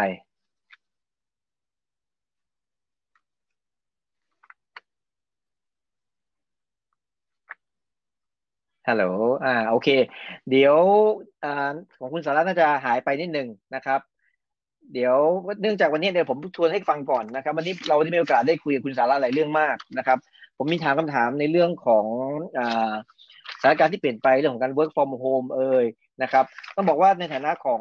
ผู้นำองค์กรเนี่ยวันนี้ต้องบอกว่าเจ้าของสำนักงานหลายคนก็อยู่ในที่นี้นะเมื่อก่อนผมแรก ๆจำได้เมื่อเป็นสิบปีแล้ว อยากทำออฟฟิศลงทุนเยอะๆ ให้มันสวยๆ อยากทำนู่นทำนี่ใช่ไหมฮะลงเลย fix เฟอร์นิเจอร์ต่างๆ แต่ตอนนี้คุณสาระบอกอะไรฮะว่า ยุคใหม่เนี่ยไม่ต้องไงต้องถือเรียกว่าทำวิชาตัวเบาทำยังไงวิชาตัวเบาที่สุดก็คือทำยังไงที่วันนี้การลงทุนเนี่ยไม่ต้องลงทุนเยอะมากนะแทนที่จะลงทุนในเฟอร์นิเจอร์ ลงทุนในออฟฟิศอะไรบางอย่างเนี่ย ก็ไปลงทุนในเทคโนโลยีหรือดิจิตอลแทน ซึ่งต้องบอกแต่เขาก็ทางคุณรักก็ยังบอกครับผมครับ ต้องบอกอย่างอ่าคุณสาระมาแล้วอ่าโอเคครับคุณสาระมาแล้วอ่าเชิญครับไม่ได้คุณรักต่อเลยครับอย่างนี้คุยด้วยกันเลยว่าอะไรอยู่คุยด้วยกันคุยด้วยกันแล้วคุยด้วยกันเดี๋ยวเมื่อเดี๋ยวกี้พี่หาช่ยวยไปอ่าอ่าอ่า จริงๆต้องบอกต้องบอกก่อนช่วงจังหวะที่หายไปหรือฟังเนี่ยแอบฟังแล้วมีความสุขมากนะวันนี้ไลฟ์วันนี้มีความสุขจริงๆฮะมันเห็นถึงวิชั่นแล้วมองเห็นอนาคตของธุรกิจนะครับต้องบอกว่าต้องขอบคุณคุณสาระมากๆนะครับที่อยู่เบื้องหลังนะครับของความเจริญก้าวหน้าของธุรกิจประกันชีวิตในบ้านเราเลยนะครับ มีคำถามอีกเยอะมากครับคุณสาระครับ เดี๋ยวผมขอนะครับเดี๋ยวเดี๋ยวเดี๋ยวแอดมินครับขึ้นคำถามมาเลยฮะคำถามมาด่วนเลยครับมีคำถามครับเดี๋ยวผมเสียงชัดๆนิดนึงบอกว่า จากคุณรุจิพันธ์นะครับ บอกว่าเรียนถามคุณสาระว่าเป็นไปได้ไหมครับ ที่บ้านเราจะใช้ mortality credit ในการออกแบบประกันบำนาญครับ เพราะต่างประเทศยังสามารถทำได้ครับเอ่อต้องต้องต้องเรียนว่าจริง ๆ เรื่องบำนาญเนี่ย เหมือนกับว่า คือเราก็พูดกันว่าไอ้ aging society ในประเทศไทยเนี่ยเนี่ยเกิดขึ้นเยอะแต่เอาเข้าจริงเนี่ยพอพอมันพูดถึงการทำบำนาญเนี่ยผมผมคิดว่าเรายังไม่ได้โฟกัสเยอะนะฮะเพราะฉะนั้นจริงแล้วเนี่ย ถามว่ามีความเป็นไปได้ไหมมีความเป็นไปได้ แต่ว่าผมคิดว่าอันนี้เป็นวาระที่ทางด้านของตัวสมาคมเองเนี่ยจะต้องเอามาคุยกับทางคอปพออกมาให้ชัด คือประเด็นที่ที่ผ่านมาที่ผมเห็นจริงๆเนี่ยผมมีความรู้สึกว่าเราเราเราพูด aging society แต่เราไม่ได้โฟกัสเรื่องของแบบประกันบำนาญซึ่งมันมีบำนาญเยอะเหลือเกินที่จริง ๆ แล้วเนี่ยในอย่างในญี่ปุ่นเอ่ย variable annuity เอ่ยหรืออะไรเอ่ยเนี่ยนะครับแล้วใช้ไม่ไอ้ตัว หลักการของ mortality credit มาแบบใหม่นี่นะครับ แต่เราไม่ได้มาโฟกัสเลย เรื่องนี้คงเป็นอ g e n d a ที่เดี๋ยวคงต้องเอามานั่งคุยกัน เพราะว่าเพราะว่าจริง ๆ เป็นโอกาสของและไม่ใช่ไม่อยากใช้คำว่าโอกาสนะโอกาสของคนประกันจริง แต่จริง ๆ แล้วเนี่ยมันจะเป็นตัวช่วยคนไทยมาก ในการที่ว่าทำยังไงที่ว่าการออมไม่พอเนี่ยนะครับ แล้วการที่ว่ามีอายุที่ยั่งยืนขึ้นไปเนี่ยแล้วถึงวันนั้นเนี่ยนะฮะครอบครัวเองก็เป็นครอบครัวเดี่ยวมากขึ้นเรื่อยๆเนี่ยนะครับเพราะฉะนั้นผมผมคิดว่าเป็นโจทย์อันหนึ่งที่สำคัญเหมือนกันครับ ที่ธุรกิจต้องมาดึงครับ ผมฝากฝากคุณสาระไปด้วยครับ อันหนึ่งเรื่องเกี่ยวกับการเกษียณอายุเหมือนกัน เช่นเรื่องของการอ่าเขาเรียกว่า long term care ครับนะครับค่าใช้จ่ายในการดูแลในยามหลังเกษียณเนี่ยเป็นเรื่องหนึ่งที่ต่างประเทศก็นิยมกันมากแต่บ้านเราเนี่ยไม่มีประกันตัวนี้เลยนะครับ long term care นะครับคือโอเคครับคือครับผมรับเรื่องไปครับ long long long term care นี่จริง ๆ เป็นเป็นโจทย์ที่ที่ ผมผมว่าสนใจน่าสนใจมากนะฮะคือคือยังเคยมีไอเดียว่าบริษัทประกันอยากจะเป็นเหมือนเป็น custodian เพราะว่ามีความรู้สึกว่าพอจ่ายจ่ายเงินไปเป็นลำซ้ำแล้วเนี่ยนะฮะบางทีเราต้องยอมรับว่าดิสซิปลินของบางทีของคนของคนเนี่ยบางทีเราก็แบบมันมีกิเลสเยอะนะฮะหรือบางทีตอนนั้นจะมีญาติเยอะมากครับว่าเพราะฉะนั้นบางทีเราเราเราไม่ถึงคราวนี้ถ้าถ้าเราสามารถที่จะมีส่วนหนึ่งที่เราใช้ได้ แต่อีกส่วนหนึ่งที่ยิงตรงไปในแง่ของ facility provider อย่างเงี้ยครับมันมันอาจจะดีครับ อันนี้ก็เป็นอะไรที่น่าสนใจครับโอเคครับคำถามคืออะไรครับแอดมินครับคำถามรีบมาเลยครับ นะครับ มีคำถามเยอะมีถามว่าคุณบรวันถามว่าการนำคนใหม่เข้ามาในธุรกิจเราในยุคปัจจุบันคุณสาระคิดว่าผู้นำต้องช่วยเหลือคนใหม่อย่างไรครับ ให้เขาอยู่ได้ในอาชีพอย่างยั่งยืนครับ ผมผมผมว่าวันนี้เนี่ย คนใหม่ ๆ คนรุ่นใหม่เนี่ยผมว่าเก่งมากเลยนะฮะแล้วแล้วผมว่าเขาเปิดรับเรื่องของการประกันชีวิตมากขึ้น แน่นอนเขาอาจจะมีความรู้สึกว่าเออบางทีแบบ เฮ้ยทำไมมันคือเราก็ต้องยอมรับประกันเราก็ไม่ใช่เรื่องง่ายๆนะคนประกันเนี่ยคือเราการหาประกันก็ไม่ใช่เรื่องง่ายเหมือนกันนะฮะเพราะฉะนั้นบางทีความอดทนก็อาจจะไม่มาเนี่ยนะเพราะฉะนั้นผมว่าในฐานะที่เราเป็นเป็นผู้นำเนี่ยนะครับ ผมว่าเราต้องให้ในแง่ของคำปรึกษาเรื่องของโคชชิ่งวันนี้อย่าไปเล่นเป็นบทบอสนะฮะไม่ไม่ใช่เป็นเป็นเป็นเป็นบอสต่อไป ผมว่าถ้าจะเป็น leader จริงๆเนี่ยคือการที่ coaching เขานะฮะแล้วเขาก็เป็นทีมเดียวกับเรา แล้วเราในการเป็น leader บางทีเราก็ต้องฟังเขาเยอะเหมือนกันว่าเฮ้ประเด็นของเขาอะไร ไม่ใช่ว่าเราพูดไปเราจะต้องเป็นอย่างนี้ทุบโต๊ะอย่างเดียวมันไม่ใช่อีกต่อไปในในโลกวันนี้นะครับนะต้องบอกว่าจริงๆ เราต้องเป็นผู้เรียนที่ดีด้วยนะฮะผู้ฟังและผู้เรียนที่ดีจากเขาด้วย แล้วสามารถช่วยกันไปได้ครับครับมีคำถามหนึ่งน่าสนใจครับ จากโหนี่จากวงในรู้เลยนะคุณคทาคุณครับบอกว่าอยากให้คุณสาระเล่าถึงศูนย์การเรียนรู้สันสาระที่ราชบุรีให้หน่อยครับนี่ สันสาระจริงๆเป็นเป็นศูนย์การเรียนรู้นะครับก็ผมไม่รู้ว่ามันออกมาตอนถูกจังหวะว่าอันนี้พูดแบบตรงๆนะเพราะว่าพพอกลายเป็นว่าเดี๋ยวนี้เทรนนิ่งเนี่ยอยู่บนดิจิตอลได้ร้อยเปอร์เซ็นต์เต็มเลยเลยไม่แน่ใจไม่ได้เพิ่งพูดกับคุณเอไปว่าชิปเป่งแล้วว่าว่าเราไม่ควรเราควรจะตัวเบา เราควรจะตัวเบาบอกโอ้ชิปเป่งแล้วผิดผิดจังหวะมากนะแต่แต่ว่าความความตั้งใจ สี่สี่สี่สิบสี่สิบกว่าไร่นะครับ เป็นเป็นศูนย์การเรียนรู้แบบเต็มรูปแบบนะครับ ก็ความตั้งใจจริงๆมันคือเรื่องของ reskill อะผมผมว่าวันนี้เนี่ยคือจริง ๆก็ก็อยากจะบอกว่าจริงอย่าไปพูดถึงสันสาระอย่างเดียวเลยครับผมว่าหลาย ๆ องค์กรเนี่ยผมว่าพวกเราเห็นภาพจริงๆว่า การที่เราจะสู้หรือการที่เราจะจับโอกาสได้เนี่ยมันคือองค์ความรู้ ผมว่าพื้นฐานมัน core ที่สำคัญที่สุดคือความรู้มากกว่านะอย่างที่เราบอกเพราะฉะนั้นเราเราจะพูดตลอดว่าเรา reskill reskill เนี่ยนะครับ แต่ว่า คือการที่ว่าเราพูดในเรื่อง reskill reskill อะไร แล้วการที่จะ reskill ได้เนี่ยเราต้อง organize ให้ชัดเวลาที่เราพูดว่า reskill เนี่ยส่วนใหญ่เรามักจะเทไปว่า reskill ในเรื่องของเทคโนโลยี reskill อย่างนั้นอย่างนี้อะไรพวกนี้แต่จริง ๆ แล้วเนี่ยบางทีมันไม่ได้เป็นเรื่องที่ต้องไกลมากเลยนะมันมีหลายเรื่องมากว่าการบริหารจัดการการทำ basic แบบไอ้ business 101 ในเจ้าของสำนักงานเนี่ยว่าเฮ้ยฉันตั้งเป้าแล้ว action plan ที่จะได้มาคืออะไรใช่ไหมครับ แล้วมานั่งดูแบบเรียกว่าเป็นเรื่องของ agility เนี่ยว่าอ้าวทำไปแล้วเฮ้ยปรับแต่งปรับแต่งปรับแต่งนะ อะไรพวกนี้แล้ว at the end เนี่ย outcome คืออะไร outcome คือว่าเราได้ growth เราได้จำนวนคนคนของเรา active ขนาดไหนคนของเราสามารถที่จะมี capability ในการที่จะขายแบบประกันมากน้อยแค่ไหน แล้วสามารถที่จะปรับเปลี่ยนกับโลกที่มัน dynamic ได้ขนาดไหนนั่นนั่นคือสิ่งที่เป็นความตั้งใจของการที่ว่าตั้งสรรสาระขึ้นมาเนี่ยนะครับ แล้วก็เอาคนไปทำเทรนนิ่งอย่างนี้ออกมา แต่พอมาเจอ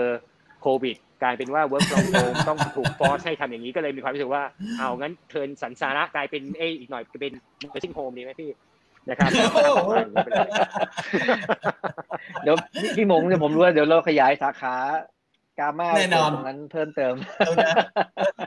ตอนนี้คำถามหลายๆคำถามนะครับ หมดแล้วนะครับ มีมีความรู้สึกของคนฟังเยอะแยะหมดเลยครับงั้นเชิญเข้ามาชุดสุดท้ายนะครับ แอดมินครับเปิดเข้ามาเลยครับจะอ่านให้คุณสาระได้ฟังด้วยแล้วอ่านด้วยกันนะครับหลายๆ คนส่งข้อความดีๆ มากเลยครับ วันนี้ผมบอกว่ายอดนะครับ ยอดผู้ชมไลฟ์วันนี้ประวัติศาสตร์ใช่ครับเห็นไหมครับเพื่อ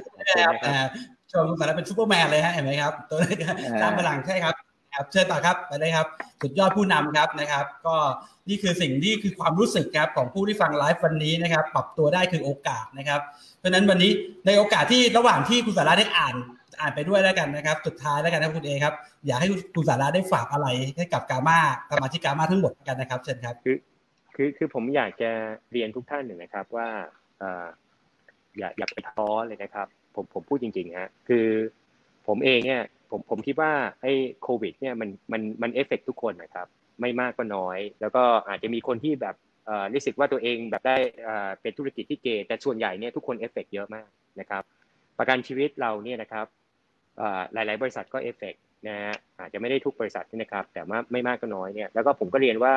ทุกคนบางทีก็อาจจะมีความรู้สึกว่าเออผมไปขายไม่ได้ อย่างนั้นไม่ได้ในพวกนี้เพราะฉะนั้นผมอันที่หนึ่งผมว่าเราอย่าท้อแล้วแล้วอย่าเป็นเกมรับอย่างเดียว ผมคิดว่าเราต้องปรับมุมว่าถ้ามันอยู่กับเรายาวๆเนี่ยให้มันเป็นเกมรุกดีกว่านะฮะถ้าเกมรุกก็คือว่าเรามองว่ามันไม่ใช่วิกฤตแล้วล่ะ มันเป็นการที่ว่าโอกาส เพียงแต่ว่า mindset เรามาแล้ว สมมติถ้าพอเราเห็นว่าเป็นโอกาส mindset มาแล้ว คราวนี้คือว่าแล้วการที่เราจะจับโอกาสนี้คืออะไร ก็คือการเอาแผนงานมาวางกันเลยนะฮะว่าเราเคยทำอย่างนี้นะ หลายๆเรื่องทำได้ หลายๆเรื่องเราบอกว่าถ้าไม่ได้เป็นอย่างนี้ยังไง เพราะฉะนั้นจริงๆที่คุยกันมาแต่ต้นเนี่ยผมว่า เราหรือคำถามหลาย ๆ เรื่องเนี่ยผมว่าคนประกันเห็นอยู่แล้วว่ามันมีโอกาสไม่ว่าจะเป็นเรื่องของ recruiting นะฮะโอเคสอบสอบยังติดอยู่ไม่ว่ากันนะอันนี้อันนี้ยังยังนั่นอยู่นะการขายก็ใช้ดิจิทัลเฟสทูเฟสได้ หรือบางทีลูกค้าขอให้เราไปเจอ ไม่ใช่ว่าจะบอกว่าไม่เจอเลย เราก็ยังทำได้อยู่นะฮะลูกค้าเองก็เปิด mindset ในเรื่องของการที่ว่าซื้อประกัน ซื้อส่วนควบสุขภาพได้ เพราะฉะนั้นเนี่ยเอาแค่เบสิกอย่างนี้เนี่ยเราเห็นเลยทั้งหมดเลยว่านี่คือโอกาสทั้งนั้นเลย เพียงแต่ว่าตัวเราจะจับโอกาสหรือเปล่านะครับ ส่วนเรื่องท้อนะครับ ขอให้นึกเสมอนะครับ ว่าท้อได้ครับ มันเป็นเรื่องปกติ ผมเองก็ท้อท้อท้อทุกอาทิตย์เลยนะขอขอพูดแบบตรงๆนะฮะคือไม่ท้อก็แปลกแล้วนะครับ แต่ว่าท้อท้อได้แต่ว่าทุกครั้งที่ท้อเนี่ยนะครับ คือมันต้องมีถึงจุดหนึ่งว่ามันก็มีวันที่แย่แล้วมันก็มีวันที่ดี แล้วลองลองมองในข่าวเนี่ย มีคนที่จริงเขาลำบากกว่าเราเยอะเขาน่าเห็นใจกว่าเราอีกตั้งเยอะแยะเนี่ยนะครับเพราะฉะนั้นเนี่ยนะครับถ้าเราเห็นภาพอย่างนี้เนี่ยอย่างน้อยเราก็ยังดีกว่าเขาตั้งเยอะเนี่ยเราลุกขึ้นมาเนี่ยนะครับ และโดยเฉพาะถ้าเราเป็นกามาลีเดอร์เนี่ยนะครับ เราเป็นผู้นำของจ้างานตัวแทนเนี่ย เราไม่เคยโชว์การท้อให้กับคนของเราเห็น นึกออกใช่ไหมนะฮะเพราะเวลาผู้ผู้นำจริง ๆ เนี่ยไม่ใช่บอสนะครับ ผู้นำเนี่ยนะฮะไม่ว่าจะเจออะไรก็ตามเนี่ย ถ้าเราอ่อนเนี่ยนะฮะเราอ่อนแอขึ้นมาเนี่ยลูกน้องเราก็จะอ่อนแอด้วยจริงมากเพราะฉะนั้นผมฝากไว้นะครับเรื่องนี้เนี่ยนะครับ คือขอให้ทุกคนสบายใจนะครับ คือมีเพื่อนเหมือนกันหมด ถ้าบอกว่า ถ้าบอกว่าโดนโดนวิกฤตก็โดนเหมือนกันหมด ถ้าบอกว่ามีโอกาสก็มีเหมือนโอกาสเหมือนกันหมด เพราะฉะนั้นขึ้นอยู่ว่าใครจะเห็นว่าเป็นวิกฤตเป็นโอกาสครับ ก็ขอบคุณนะครับ โอ้โหสุดยอดครับทุกท่านครับเสียต้องต้องกดไลค์เยอะเสียปบมือด้วยกันใช่ครับเยอะๆเลยนะถล่มเข้าเลยนะครับ อันนี้นะฮะ กดไลค์เข้ามาครับ โอ้โห สุดยอด กดไลค์ กดเลิฟวันนี้คุณสาระครับ ต้องบอกว่าขอบคุณอย่างที่สุดครับสำหรับการมาไลฟ์วันนี้นะครับ บอกว่านะครับ วันนี้ได้ทั้งกำลังใจ ได้เห็นวิสัยทัศน์ แล้วมีความหวังกับธุรกิจนี้ต่อไปนะครับ แล้วอย่างที่ผมบอกเมื่อสักครู่นะครับ ต้องขอบคุณแล้วกันครับสำหรับการสร้างสรรค์หรือสร้างสิ่งดีๆ ให้กับอุตสาหกรรมนี้นะครับ วันนี้เนี่ยกาม่าเนี่ยเราไม่มีค่ายนะครับ เราอยู่อยู่ด้วยกันทุกค่ายเราอยู่ในอุตสาหกรรมเดียวกัน เราจับมือกันแล้วเราช่วยเหลือจริงๆพี่พี่มงคลฮะ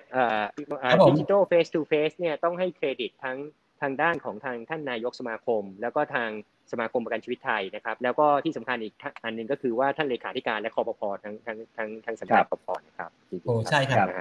ใช่ครับโอ้ขอบคุณมากครับ ได้เลยครับ วันนี้นะครับเต็มอิ่มนะครับกับหนึ่งชั่วโมงกว่าๆกับหนึ่งชั่วนะหนึ่งชั่วโมงสิบห้านาทีนะครับแล้วเดี๋ยววันนี้ครับโอกาสนี้พวกเราครับ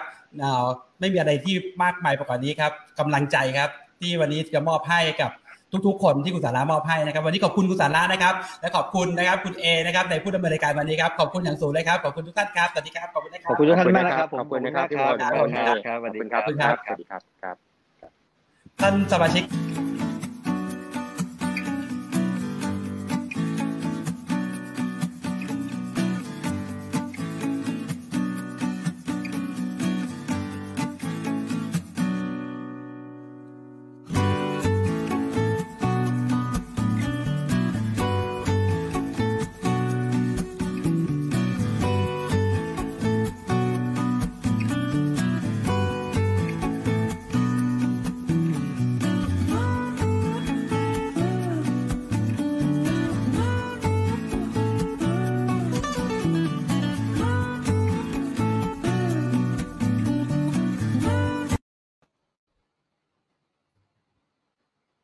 ไม่ไปไหนใช่ไหมครับนะครับ เราลืมฮะลืมโปรโมทครั้งหน้าฮะต้องบอกว่าห้ามพลาดเด็ดขาดครับนะครับกาม่านะครับกาม่าไลฟ์ตอนเวลาเดียวเวลาเดิมนะครับหนึ่งทุ่มตรงนะครับวันศุกร์ครับเย็นๆครับครั้งหน้าก็ห้ามพลาดเด็ดขาด ถ้าพร้อมแล้วเราช่วยขึ้นรูปหน่อยฮะช่วยขึ้นรูปข้างหน้าหน่อยนะครับโปสเตอร์ข้างหน้านะครับ นี่ครับ อีกขั้นหนึ่งครับต้องบอกว่ามีบทบาทมากๆเป็นคนหนุ่มนะครับ ที่เป็นผู้บริหารนะครับที่สร้างการเปลี่ยนแปลงในอุตสาหกรรม การประกันชีวิตเช่นเดียวกันนะครับ เป็นผู้บริหารหนุ่มไฟแรงครับนะครับ คุณกฤษจันทโนทกนะครับ CAO นะครับ ประธานเจ้าที่ฝ่ายบริหารตัวแทนประกันชีวิตบริษัท AIA ครับเรามาฟังมุมมองนะครับ New Normal for Financial Service นะครับหรือนะครับเรื่องแปลเป็นไทย ๆ ว่านะครับธรรมดาใหม่ของการบริการทางด้านการเงิน โอ้โหยิ่งน่าฟัง มื่อกี้เราฟังคุณสาระในมุมมองของ leader คราวนี้มาดูเรื่องของ financial service หรือการบริการทางการเงิน จะมีอะไรเกิดขึ้นในต่อจากนี้เป็นต้นไป แล้วผู้ที่คนนี้นะครับก็บอกเลยว่าคุณกิจจันทโนทกเป็นตัวอย่างที่ดีมาก ๆ ของผู้ที่มีวิสัยทัศน์ และจะมาบอกคุณได้อย่างชัดเจนมาก ๆ อีกท่านหนึ่ง เพราะนั้นทุกท่านครับลงโน้ตไปเลยครับ ห้ามพลาดเด็ดขาดกับกามาไลฟ์ครั้งต่อไปครับ วันศุกร์หน้านะครับเวลาเดิมหนึ่งทุ่มตรงครับ แล้วเราจะพยายามสรรสร้างสรรหา นะครับวิชาการดีๆ ความรู้ดีๆ และวิทยากรดีๆ จากทั่วทุกมุมโลกครับต้องบอกอย่างนั้นไม่ได้แค่ในเมืองไทย มาพบกับ GAMA ในทุกวันศุกร์นะครับ ก่อนจบวันนี้นะครับ ช่วยกรุณาครับ กดไลค์กดแชร์ กดไลค์กดแชร์ แล้วติดตามเพจ GAMA ด้วยเพื่อติดตามข่าวสารของ GAMA ต่อไปครับ วันนี้ครับ GAMA Live จบแล้วนะครับ ขอบคุณทุกท่านที่ติดตามครับ good night ราตรีสวัสดิ์ครับหลับฝันดีครับ สวัสดีครับ This is GAMA Podcast Transformational Leadership กับมงคลลุสมฤทธิ์ presented by Gamma Thailand leader of today and tomorrow